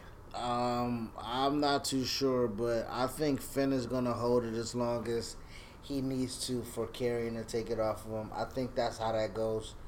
Once that gets done, then maybe Damien and Karrion goes into a nice little blood feud. That would be fire. That's how I see that going down. We'll see. We'll see. Uh, Um, but, but NXT is doing their thing. You know, um, I'm down to see the, the, the War Games matches. You got um, Pat McAfee and Forza Brand with uh, one, two, Danny Burch and uh, Oney Lorcan. Uh, at his side with also Peter Dunne, Pete Dunne, uh, going against Undisputed Era and War Games this year at December December sixth, two weeks from now. I'm looking forward to it. Um, but um, would have liked to see some other people in there, uh, like like Damian Priest, not gonna front. Um, but the woman, um, War Games match is Undisputed's match though, so like you can't even be mad. I can't be mad, right? War Games, like every War Games had Undisputed, so like Every single one. Yeah, I don't think they haven't been in not one War Games match. The very first one was the triple threat. Them, uh, Roddy and AOP versus um, uh, Sanity. And then the second one was uh, Undisputed All Four of them against War War Machine, Ricochet, and Pete Dunne. And then last year was uh, Tommaso. Tommaso ag- against Undisputed, Yeah. right? So like Undisputed is just that's their match. You know what I mean? uh, so could have been, could have been, uh, yeah, you know, I mean, I guess the whole thing what happened was Rich Holland changed course of things. uh, he probably would have been there with these four dudes instead of Pat McAfee. Yeah, I Um, definitely do believe Pat yeah. McAfee doesn't belong in. One of these things don't look like the other, my guy. Honestly, I want Pete Dunne uh, to ride this thing out with, with Pat McAfee as long as they can. But I want Pete Dunne to kick this nigga's head off. I swear to God, I would. I just when I see them stand next to each other, I see Pete Dunne murdering Pat McAfee because he talks so much. You know, um, but uh, eventually, when Peter Dunne, P- Pete Dunne makes that uh, switch, and he let's say goes after Finn and gets the, gets the NXT Championship, which I wouldn't mind Pete Dunne being the one to take it off of Finn, um, becoming an NXT Champion, and then once he gets the championship, turning on Pat McAfee like, all right, I don't need you anymore. All right, I'm champion now. I'll wipe my hands clean of you. Um, so when it comes to uh, war games, I'm, I'm, down to see what what the, I'm just glad Pete Dunne's back, and I'm glad to see what uh, Undisputed can do. But when it comes to Oney Lorcan and, and Danny Burch, I like what they do. What they do, but I I'm not sure if I would have put them in the war games match. But uh, that's just me. But they're the tag team champions, so we'll see. I'm not sure if I would have. I'm not sure if I would have paired any of them niggas with Pat McAfee, but you know that's neither here nor there with me. You know what I mean? I don't even know how Pat McAfee gets this motherfucking bump and assignment after he was just doing goddamn sideline shit. But you know, yeah. Anything else for NXT? Nah, NXT's doing their thing. Uh, All right, let's let's let's get into this AEW show. We've been uh, we've been an hour fifteen minutes talking WWE. mhm. Let's fucking talk some fucking AEW. Let me get a clean camera, clean clean slate for for the camera. You know what I mean, nigga? Are you gonna make it through the show? Of course, man. I, yawn, I yawn. I yawn every show, guys. Don't take my yawns personally. Oh man. All right, man. It's just some good, good stuff. Good, so yeah, of course it is. Yes. All right, so our guy Dustin, right, is an Yes, is it welcome. is it Yes. is Appreciate it. is, Yes. is is an AEW fan, a wrestling fan. Let's go ahead and just clear. He's a wrestling fan. Uh-huh. He's also fucking very fucking versed on things that are happening outside of AEW. But we're having a conversation with Dustin today because he just went to AEW's Dynamite. Is that correct? Or Yeah. All Out? You went to All I Out went and to I went to All Out, and then I was at the Dynamite before Full Gear.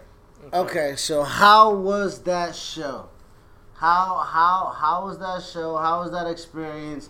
Uh, how was it being at the first wrestling event uh, post COVID? It's it's different because you know they got all these precautions, they got all this safety. Um, the seats they they wing you out by person. So, say I'm with two or three people, the next people over won't be for maybe another eight nine seats. Okay. Um, also, at the same time, when you're buying the tickets, because they're trying to make their money back right now, uh, you can't do you can't just buy a single ticket. So you got to have you know you got to have a second person, third person to go. But um, I felt safe. Other than that, I, I did I felt safe. They do the temperature checks. Um, they they make you wear the mask the whole time Okay. even when you're sitting down. So that's a good experience because, you know, again, during COVID right now, you're kind of worried about what's going on in Yeah. the world, especially in Florida. Absolutely. And like- um, it's just good because, you know, you feel like you're in your own bubble. Okay. Yeah, I was gonna say like I, I'm not going to plan. I have no plans to go back into these venues for some time. Uh, it has to be a really good reason for me to go. But to hear that they're at least taking the temperatures, you know, getting you to wear the mask the entire time, and separate. Because we do see some independent shows that have, you know, inter- that inter- uh, internet shows that they'll pan out to the crowd and they have that, like you said, that group of friends You see that. that don't have their shit on. I'm like, oh, okay. The director's not gonna tell them to get off that shot. You know what I mean? But to to know that AEW, I see uh, WWE as well at one point in time they were telling people to take their mask off. Such idiots. They were telling people to take their mask that. off because they wanted the reaction from the uh, uh, the the facials, and then they started selling masks. I mean, so with that being said, AEW from jump, for what I understand, has always been on the right side of that, uh, especially when they're doing the beta testing, having people sit in the um, the suite levels down at Daily's place, Right. Uh, when they were trying to test it out. So outside of that, was was it a wrestling show? Were you were you too concerned with uh, COVID, or were you able to enjoy the show? No, you're you're able to enjoy the show. I mean, once once you get in, once you sit down, once you get like situated, you know, it just becomes like a normal. It's Did it- almost like everything's gone. Did it feel like like the old times? It does. It Okay. does feel like the old time, Alright. and it feels almost a little bit better because you know you you got more space. Okay. You know, you go to a you go to a show most of the time You're they're sold packed, out. yeah, it's So you know you're like crammed with everyone. you know, but yeah. this one, you know, you're you're really spread out, and the way the the way the tickets are sold now, it's like every seat is a perfect view. Okay. So you know, I was sitting um, about in the middle of the venue, and it is literally it was like I was right there. Okay. There was nobody in front of me. How many people in total you think were there? Oh man. Um, They now they kept saying on camera it was going to be a thousand people. Do you think it was more than a thousand people there? I would say it'd be close to a thousand. The way they spread everyone out, Okay. because the way the way the how do you, how you say amp, amphitheater, Mhm. that's how it is. You know, you got the bottom level, and then you got like two or three other layers on top of it. So you can you can really spread the people out through the through the arena. All right. All right. So at least they're making them taking their, their time over there, um, and making just because this is what we've been talking about in pocket for months. Is like if you're doing it, just make sure people are safe, and um, and everybody has the right to take the risk that they can take and go out, out to a show. I'm personally gonna wait a little bit longer. Now I understand, but was the show? Uh, you said you were diving like two weeks ago. Yeah, How, how was- was how was the show? It was the dynamite before full gear. Um, the show was okay. It- Okay. you know, they were just preparing for the pay per view. All right, go home. Yeah, the go home show. All right. All right. So And- with and then- AEW, right? No, go ahead. I was going to ask what other, you went to a second show, right? You went to what? o- What other show you went to? I went to All Out. So how was all out? All Out was actually really good.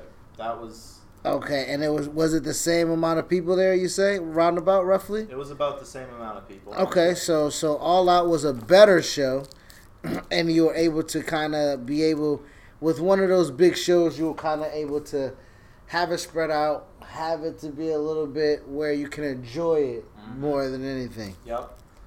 And um, it just it makes it makes it a way better experience, especially when you got a you got a show like AEW that only does what four big pay per views a year, so you know that they're gonna put that they're gonna put the care into that show. Yeah. So to be able to watch it, you know, pretty much like your front row, it's just it's an amazing experience. Now we've been talking AEW since they pretty much started, and we always go back and forth. I, uh, we're not necessarily AEW um, marks or whatever you want to say. We are fans, and we do tune into the product, um, but we do have a lot of gripes with the way AEW tends to do, you know, the show. Um, um, I personally am probably a bigger fan than he is, and I try to give him more of a chance to just, you know, see where they take things. But um, what what specific about AEW appe- appeals to you as a fan? For me, it's you get to see the independent wrestlers on a bigger stage. Okay. Um, you get to see them put their craft in. It's not so much as WWE where they focus all on story and then maybe they'll have a five six minute match. Okay. And also it's the build up to it. Like I said, I think that's a really good. It's a really good idea for them to limit the pay per views. Mhm. So it makes it more special when they're actually in the ring. Mhm. You know, just look at the, the matches for Full Gear. They had time to build those up, so they, they became important. So Alright. that's I think that's one thing that I do like about AEW is everything feels important. I mean, I got my gripes with it, just like Uh-huh. I'm sure you do. Yeah. So Yeah, and and no, you're right. Like AEW, um, Full Gear, we had about like four matches that could have stole the show, I believe, on that in Yeah. that card, and we were having that conversation. So we have, you know, given them the props where props is due.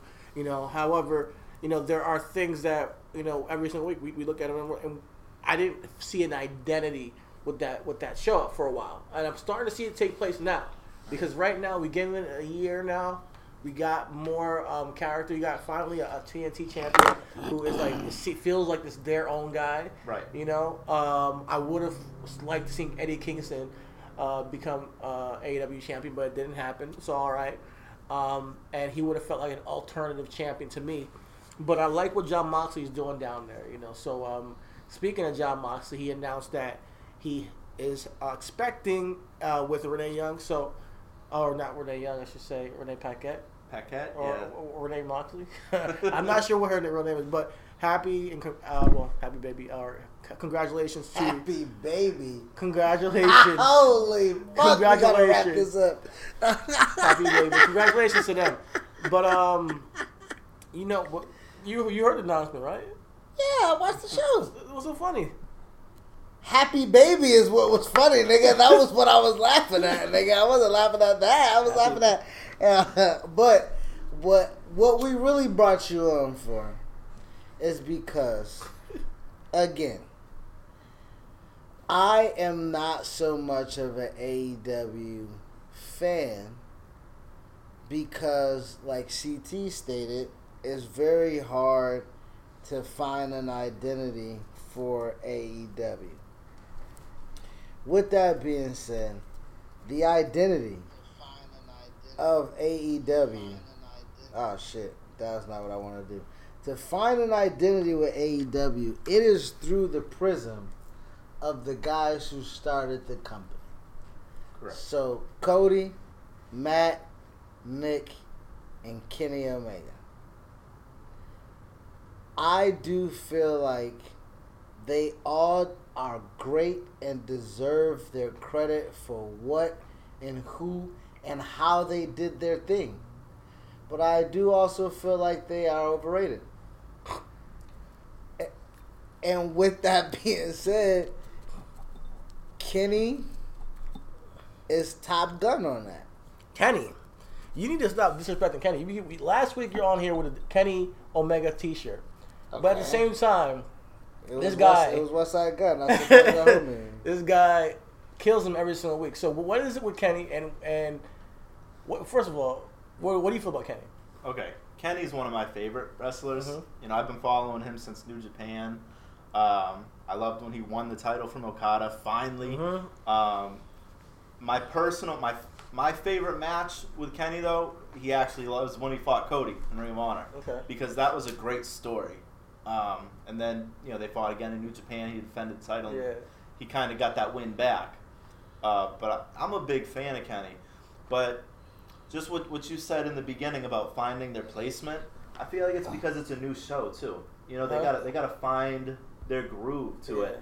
So in the beginning, you had like you said, you had the Bucks and Cody and Kenny who were new to to all of this with Tony Khan, who's never done a wrestling promotion a day in his life. So I think now that you've gone into a full year, you've seen the evolution to AEW from the beginning. And I think Chris, you, you gotta admit to that. There's been growth within AEW over the past year to the point where even you can say, "Oh, they have an entertaining." Uh, you you tuned in this week and you said their show was more entertaining than NXT. You know, so you've given them props over the past couple of weeks. Of course. So I what I watched don't it- get, go ahead. Go, go ahead. What you was gonna say? What you gonna get? No, no. What I don't get is like right now we're in the midst of seeing Kenny Omega become. Oh, he- he's having an angle for the championship right now. Yes. Um, you don't see him taking the title. I, I, you, you want Jon Moxley to keep it, and, and Will Hobbs to take it. I don't know why, but we'll get to that. To be why? it's We'll why- get to that. We'll, we'll get to that. but at the end of the day, at the end of the day, Kenny Omega is going to be their staple. I think their Yes. staple star Yes. that they have created, at least on TV here in the states. You know, he he was on Twitter arguing with people about who's better than, than Kenny Omega. But I don't get why the, there's even a conversation when he's when we can tell this guy's a a star, bona fide. Well, um, the well, there is a conversation. Who's better than Kenny Omega? Nigga, it's a conversation on ESPN every day. Is Patrick Mahomes the best quarterback in the fucking world?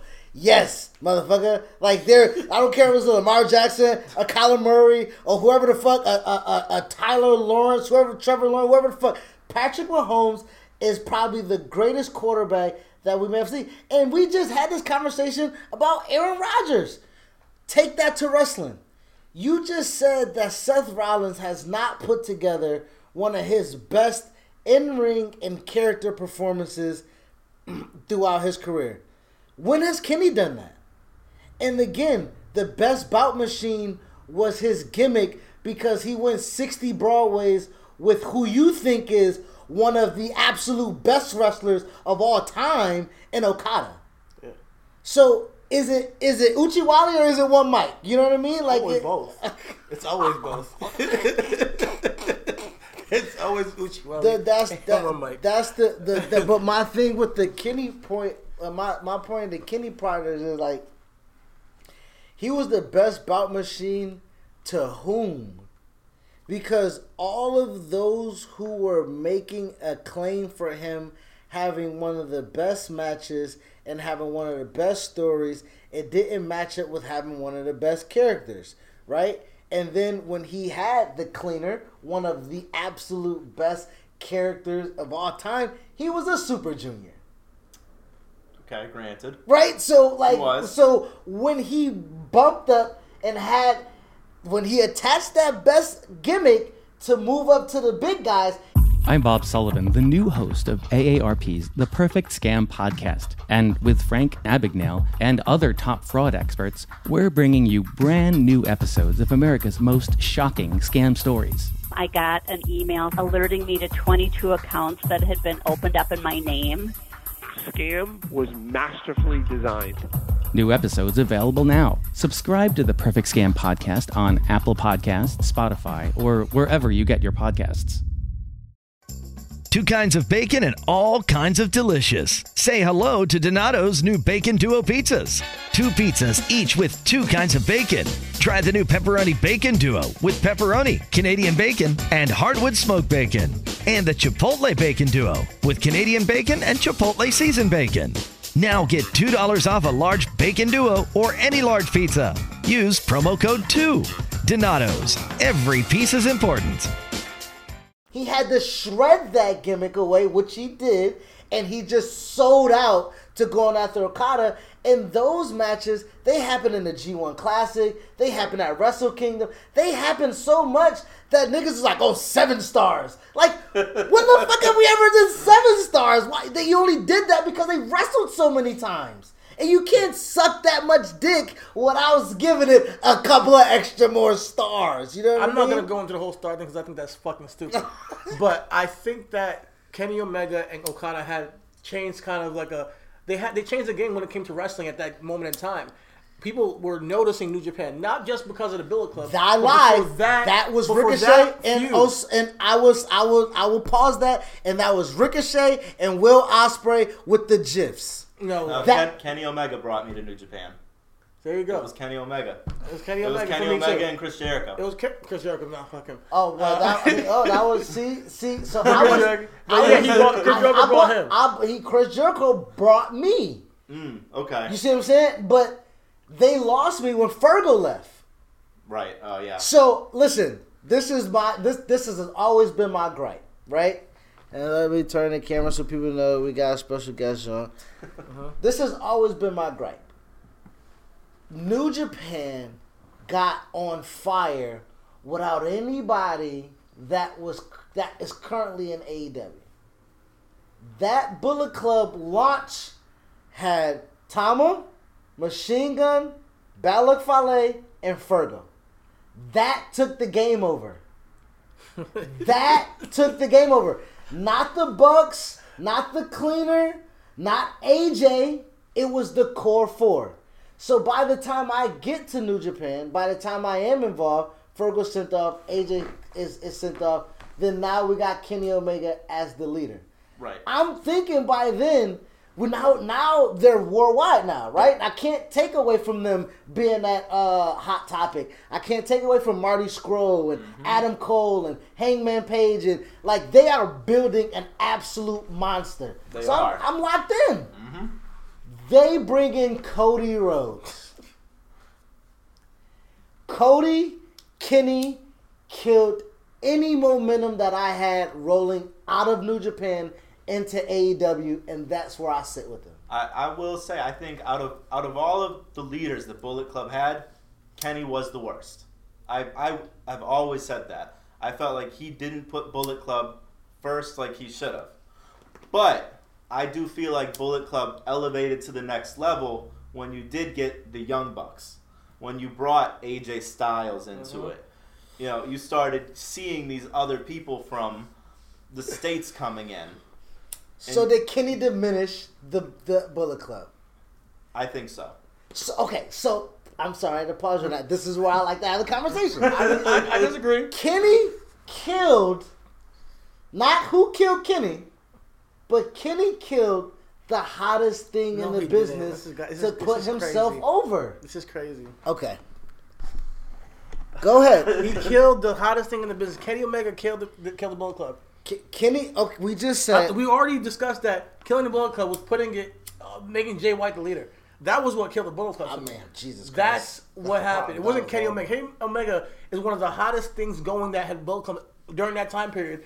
And it was it wasn't just to put him over. We had the Young Bucks doing great things. We had um uh, uh Guerrillas of Destiny in there. Yo, we had a lot of people getting rubs because Kenny was putting on five star matches, whatever stars, whatever you want to say, with Okada. So I want to tell you right now. But that was Kenny. O- That that's my thing. That was Kenny Omega, right? Ascending past the Bullet Club, leaving those behind. He didn't leave anybody behind. Hold on. The only people that came up with him was Matt and Nick, who were also putting themselves over. Do you not get that? The three guys that eventually started a company. It was being the elite. Being the elite, kind of like yes, it got people to see them and see their character outside, you know, and and and it definitely made them feel like a separate from the the Bullet Club group. So that whole elite thing, and then they played it into made it. Oh, they made it a saying, they made it a storyline. storyline They made it a storyline. Yeah. And that, and again, that, and so what that means, when you take that from Kenny, guys, right? You take super, not super serious because the guy wrestled a ch- child and a doll and stuff like that. But when you take this guy who elevated himself from Super Junior to being a heavyweight, to being the Best Bout Machine, to fucking overcoming Okada at Wrestle Kingdom, to being the top, the first non, right? What, what uh, uh, uh, um, um, uh, let me get this right. Of I may be mistaken, so let me not quote this. But at this time, he's the top of his game as IWGP World Heavyweight Champion. Right. At that point in time, Kenny Omega is supposed to do what? He's supposed to, with the guys that he has, with the crew that he has, with what they built with the Bullet Club, what is he supposed to do as champ then? Put He's them spo- over. You trying to put them over? He's well, supposed, he's supposed to, to, elevate everyone. exactly. But I mean, you could look at this. I mean, that's a whole different subject right there. Because then you look at New Japan, and Okada was champion longer than almost anyone, and he, all the people in his faction, he didn't really elevate with him. Yeah. So then uh, now you're getting into a different thing. Yeah. well, that, well, that's why. Well, that goes back to my best wrestlers too. Where it to co- collectively, that's why I never put Okada in a top five. To I would say, oh, you know, because I would never diminish his top ten. Right. But because a lot of people look at Cena and be like, ah, Cena, Cena is not this guy because he, P- Perry Alex Riley or whatever the fuck they want to say. You know what I mean? But, but like, you know, but Cena puts over guys that he knows can carry the business. Yes. And at that point in time, there was a long time Cena looked around and said, Man, I don't think nobody can carry this. Okada did the exact same thing. Okada then looked at Kenny and say, Okay, you can carry it. Mm-hmm. They then, as a whole, collectively shit the bed with the company, leave the company high and dry, and now it's back on Okada. which is why we have a fear of sometimes putting over guys in that sense. With that being said, when I go to best wrestler in the world, I only named three people. I said Daniel Bryan, AJ Styles, and Seth Rollins. I believe all of those will have a character. All of those in ring, all of those elevate people. I've never saw Kenny elevate anyone but himself. Well, I mean, you look at the first year of AEW. He, he really didn't put himself over at all. He didn't put anybody over. Mo- Moxley, Mo- Moxley was Moxley was a feud that he had, Mhm. and then after that, he was in a tag team with Page, which I feel like Page did more for himself than Omega could have done for Page, with also a slight to Kenny. You pair them two up because you feel like somebody is supposed to rub something off on somebody, Something. and it doesn't happen because Kenny doesn't have that charisma. Kenny doesn't have that portion of his attribute in there, and that's why I say it's a tad bit overrated because people foresee or, or overlook that because of such a how great of a performer he is, Okay. and I feel like a lot of people miss that part of him. So I think the thing with Kenny is he makes a way better single star. He he doesn't do good with groups. No, You know, he, he's just even with Hangman Adam Page as a Yeah. tag team. He was an he was a good tag team, but he wasn't great. Yeah, you know, he didn't really like you said. I feel like I feel like Hangman got a better rub off that than than Kenny did. But Yeah. when you start to see a heel Kenny Omega in a singles run, like now you're seeing with Jon Moxley, I think you're gonna see a whole different side of him. I hope that he's healed, but I'm not. I'm not so sure because I don't know what they're doing with AEW. There's like there's no heel or faces. It seems Yeah. like sometimes, you know, the young bucks might be healed one day, then the next day or not. So they're just doing their own thing. So that's cool and all. But what I've got to say is that what they're doing right now with Kenny, they better tap in, man, because this is an opportunity they have. Because I'm and I'm actually interested in him and Jon Moxley again. I'm actually interested where they go. But right now, what it looks like to me is like I said, the, the, the, the contract signing with Roman was better than what they did in AEW with with uh, Jon Moxley and uh, Kenny. Because I'm actually curious to see how they're gonna tell that these two are the top two guys in this company. That I honestly believe they are the two top two guys in AEW. Jon Moxley and Kenny Omega should be facing each other for the championship. Right. You got to tell the story. Having Jon Moxley jump backstage just seems like they constantly are adding and making too much a mess of things sometimes that doesn't need to be mess messy. Mm-hmm. Look at what they're doing with MJF. It just seems messy. There's no, they're like they're kind of wasting the guy, and, and that's to me. I'm just whatever they're doing is just it's just corny to me. Right. You know, I know a lot of people like what the, the, the inner circle is, but they've always been corny. The inner circle is just not for me. Like I hate everything they're doing. Uh, Sorry, but I hate I it. remember you saying that I before. can't hate. Yeah, but uh, yeah. So w- w- when it comes to certain things with AEW, I feel like they just are so close to being like really good, so close to being perfect, and they just missed the ball. They do too much at once. Yeah. I feel like. but when I complained that AEW was Impact, people yelled at me. It's and not. what was in, hold on? What was Impact's problem? They did too much, right? Impact had great wrestlers. Impact had simplistic storytelling. Impact had a fucking crazy dope ass looking ring. Impact even brought good wrestling, like Kurt Angle had his best kind of run when he was in. But they ended up doing too much. And I believe AEW, unfortunately, has an early rep. And when you have an early rep of doing too much, it's hard to outbeat that. It's hard to come back. Just it, It's like, like impact. It's, Ja- hard to come back. It's Jameis Winston, man. Jameis Winston threw 30 interceptions, but he also threw 30 touchdowns. But they got Taysom Hill being the starting quarterback for, for, for New Orleans. Uh-huh. Because you just can't. You Once you see it, you can't unsee it.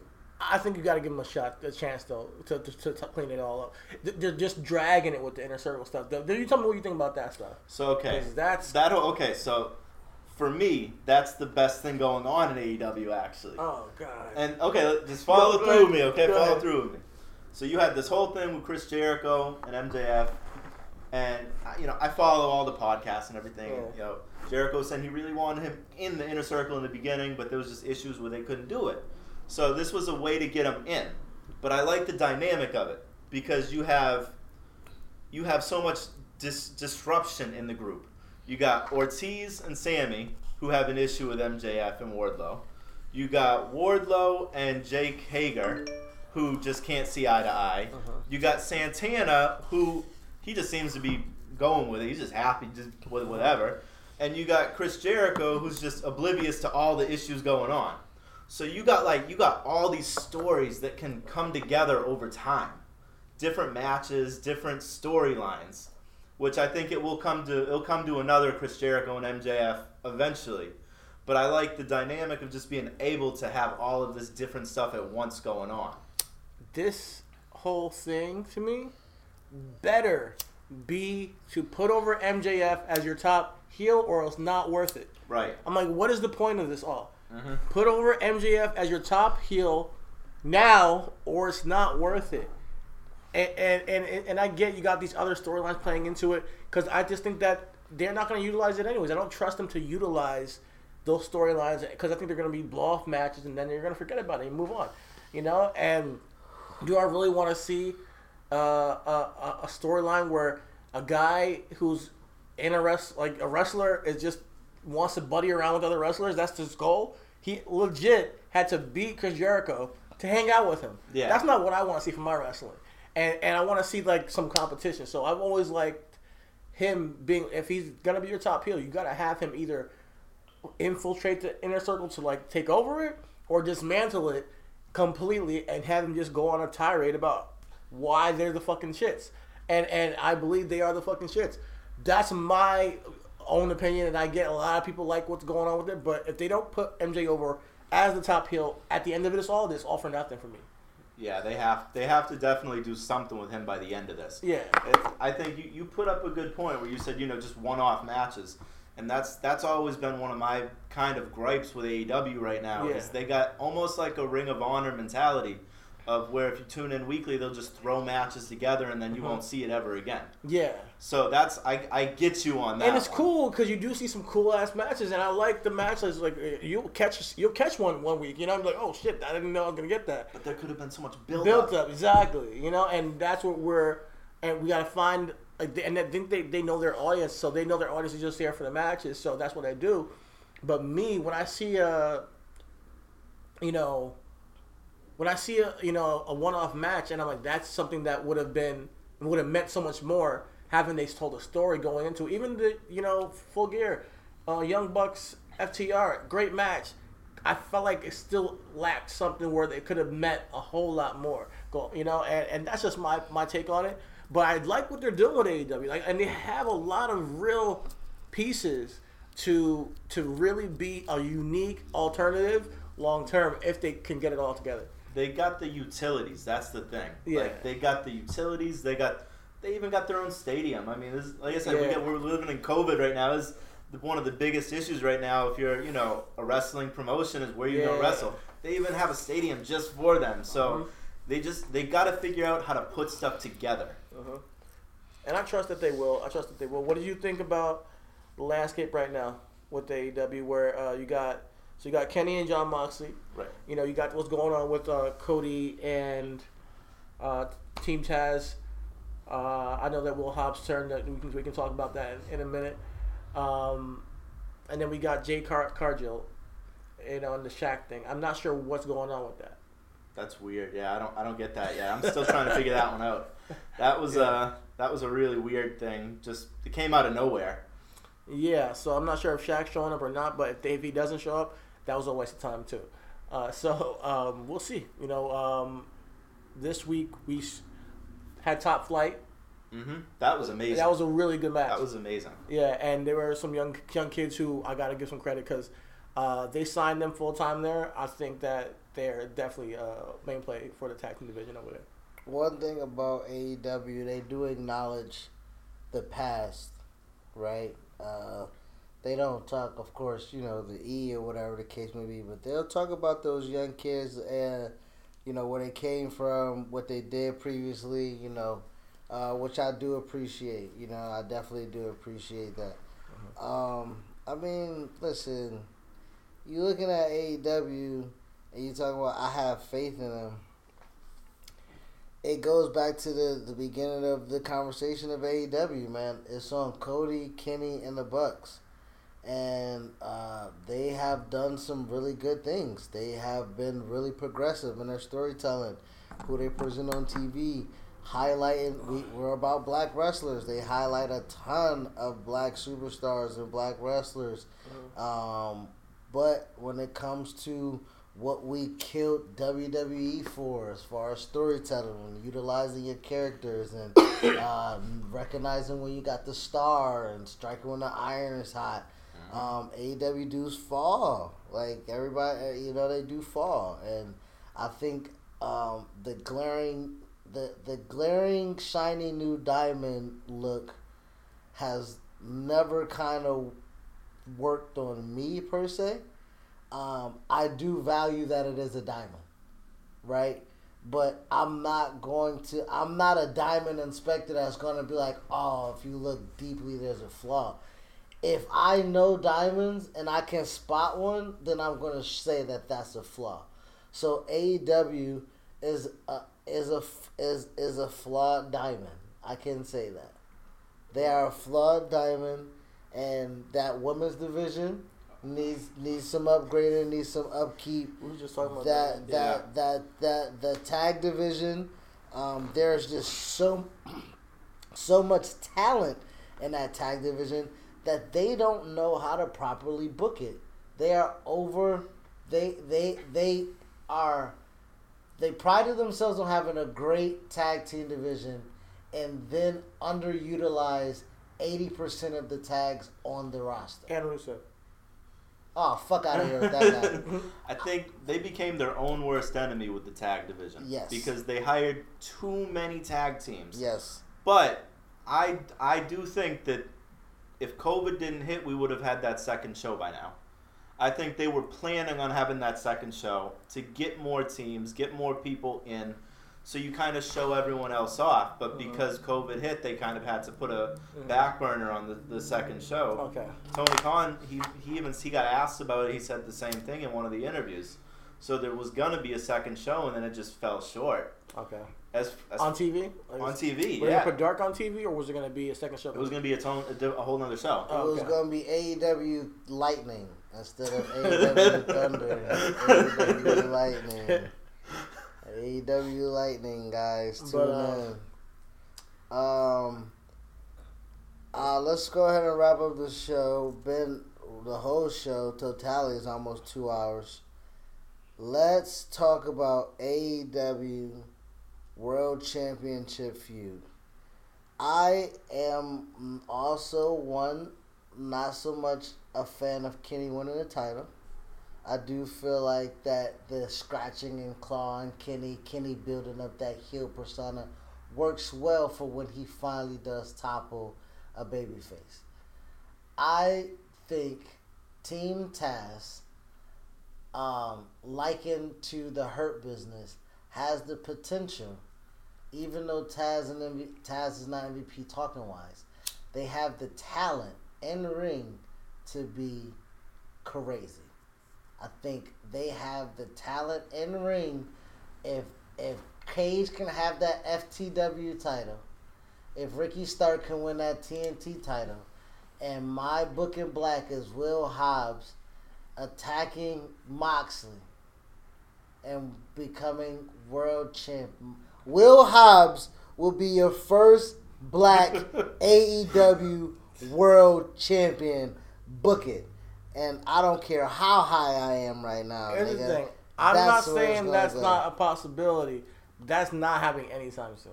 I just don't know much about the guy, so I wouldn't. I personally wouldn't be interested as a new fan, especially if you're trying to get more people to watch AEW. Uh-huh. You want star power as your champions. Yeah. That's why they gave it to Jericho, Moxley. Uh-huh. I think Omega. That's why I give it. Yeah, that's, Yeah, why, they, that's why he gave, they gave it to those guys. Um, I do believe Chris Jer- um, Jon Moxley probably gonna drop it to Kenny. Who's the first champion? Who was the first black? No, AEW who was champion? the first AEW champion? Chris Jericho? Okay, and then Chris Jericho lost it to Moxley. Yeah. So this is the uh, Moxley's only the second champion in history. Oh, yep, second one. Okay. All right. With that being said, with that being said, Moxley needs to Moxley needs to drop the title. Period. Moxley needs to drop the title, and Moxley doesn't need to drop it to Omega because if Omega didn't need the title or be in the title picture when they first got in here and they built the fucking company around the guy, right? My, Omega should have been the first champion off rip. It shouldn't have been Jericho. It should have been Jericho Omega in the fucking finals, uh-huh. bringing over that Alpha Omega feud, and Jer- and Kenny being the fucking start off champion. You uh-huh. start off with that uh-huh. because if the Bucks not gonna be in the title, if Cody's not gonna be in the title, you start the title. You start the company off with your fucking guy. Yeah. I agree So with that. Omega should have been a guy. He doesn't need the title now. If he didn't get it then, he don't need it now.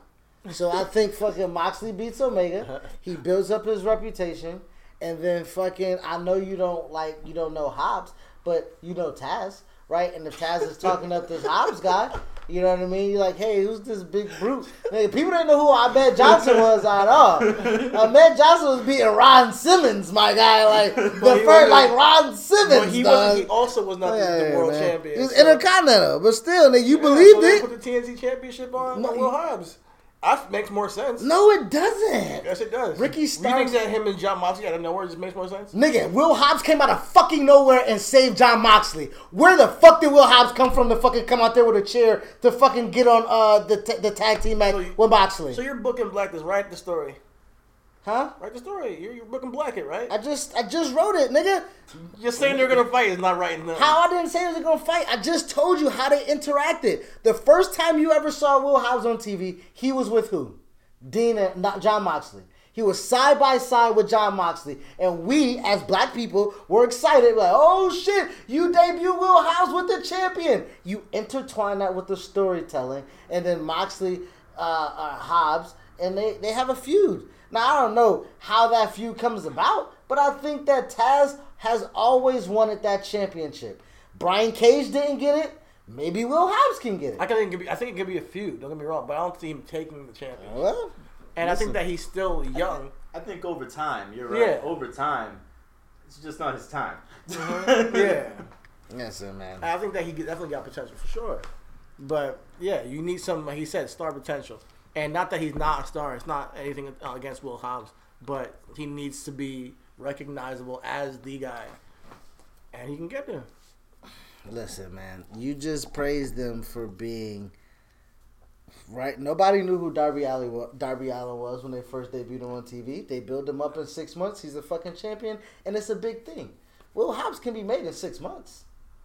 And if Moxley is going to be your longest reigning champion for six months, bring him up, knock him down. You got fucking Omega. You can have two feuds with him. You can bring Lance Hoyt. You can, you know, Lance Archer. You can do another match with him, and then you can make Hobbs in the middle. In the meantime, that's just me because I don't see nobody else. I don't anybody else. Anybody else takes it off of is what Page. Is is is, is Page? That's it. Pac is not going Pac- to be in there. No, you got Pac and you got Nigga, they just did the Death Triangle. They're not gonna. He's not gonna elevate himself. you got you got Pac and you got Kenny. Kenny's taking the side. I think Kenny's taking that strap. Yeah, Kenny Kenny gotta get it. If Kenny Omega is the champion, Hopefully through like him being a heel, like a strong heel. And if they can do it that way, where we can be like, oh shit, he did some cold shit. I love it. See, I hope, I hope if, if and when he takes the championship, he takes it and he's got that cocky persona uh-huh. that you you did see in New Japan. Yeah. Because the thing is, like, you don't see in AEW him really cut promos, but he's a great promo if you let him.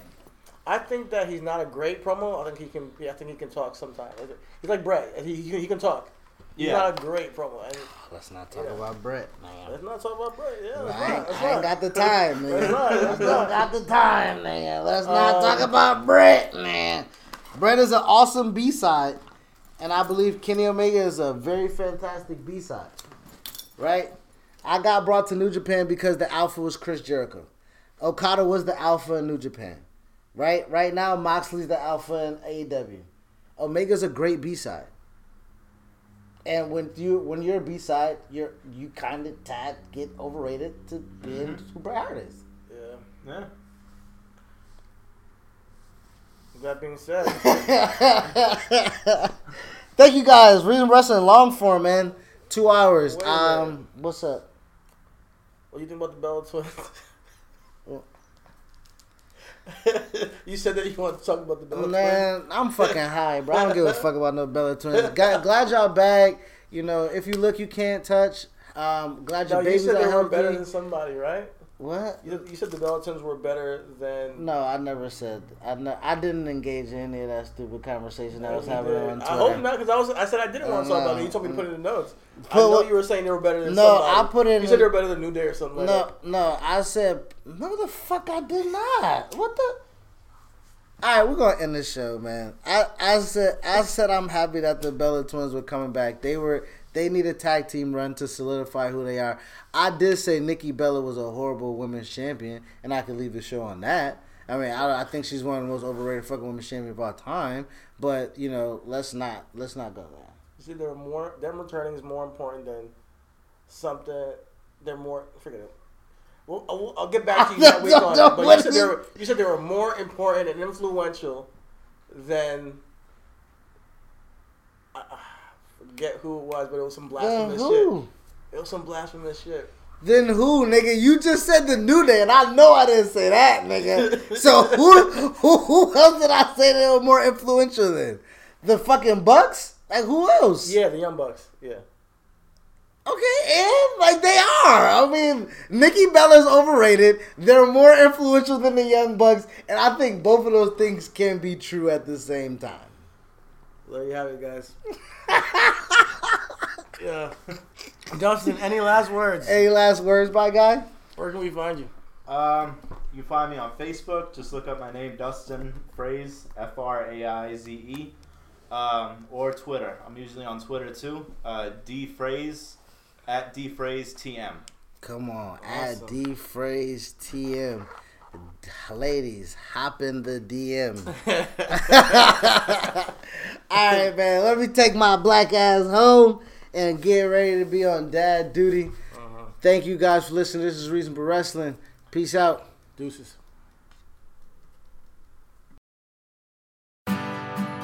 You don't need to be employed to get employee level vision coverage. If you're retiring soon and looking for a way to continue caring for your eyes, get a VSP individual vision plan at VSPDirect.com.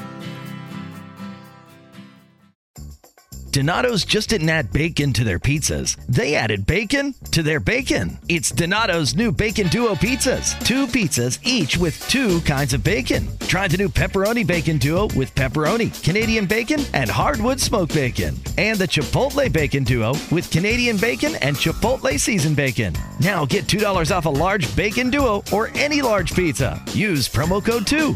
Donato's. Every piece is important.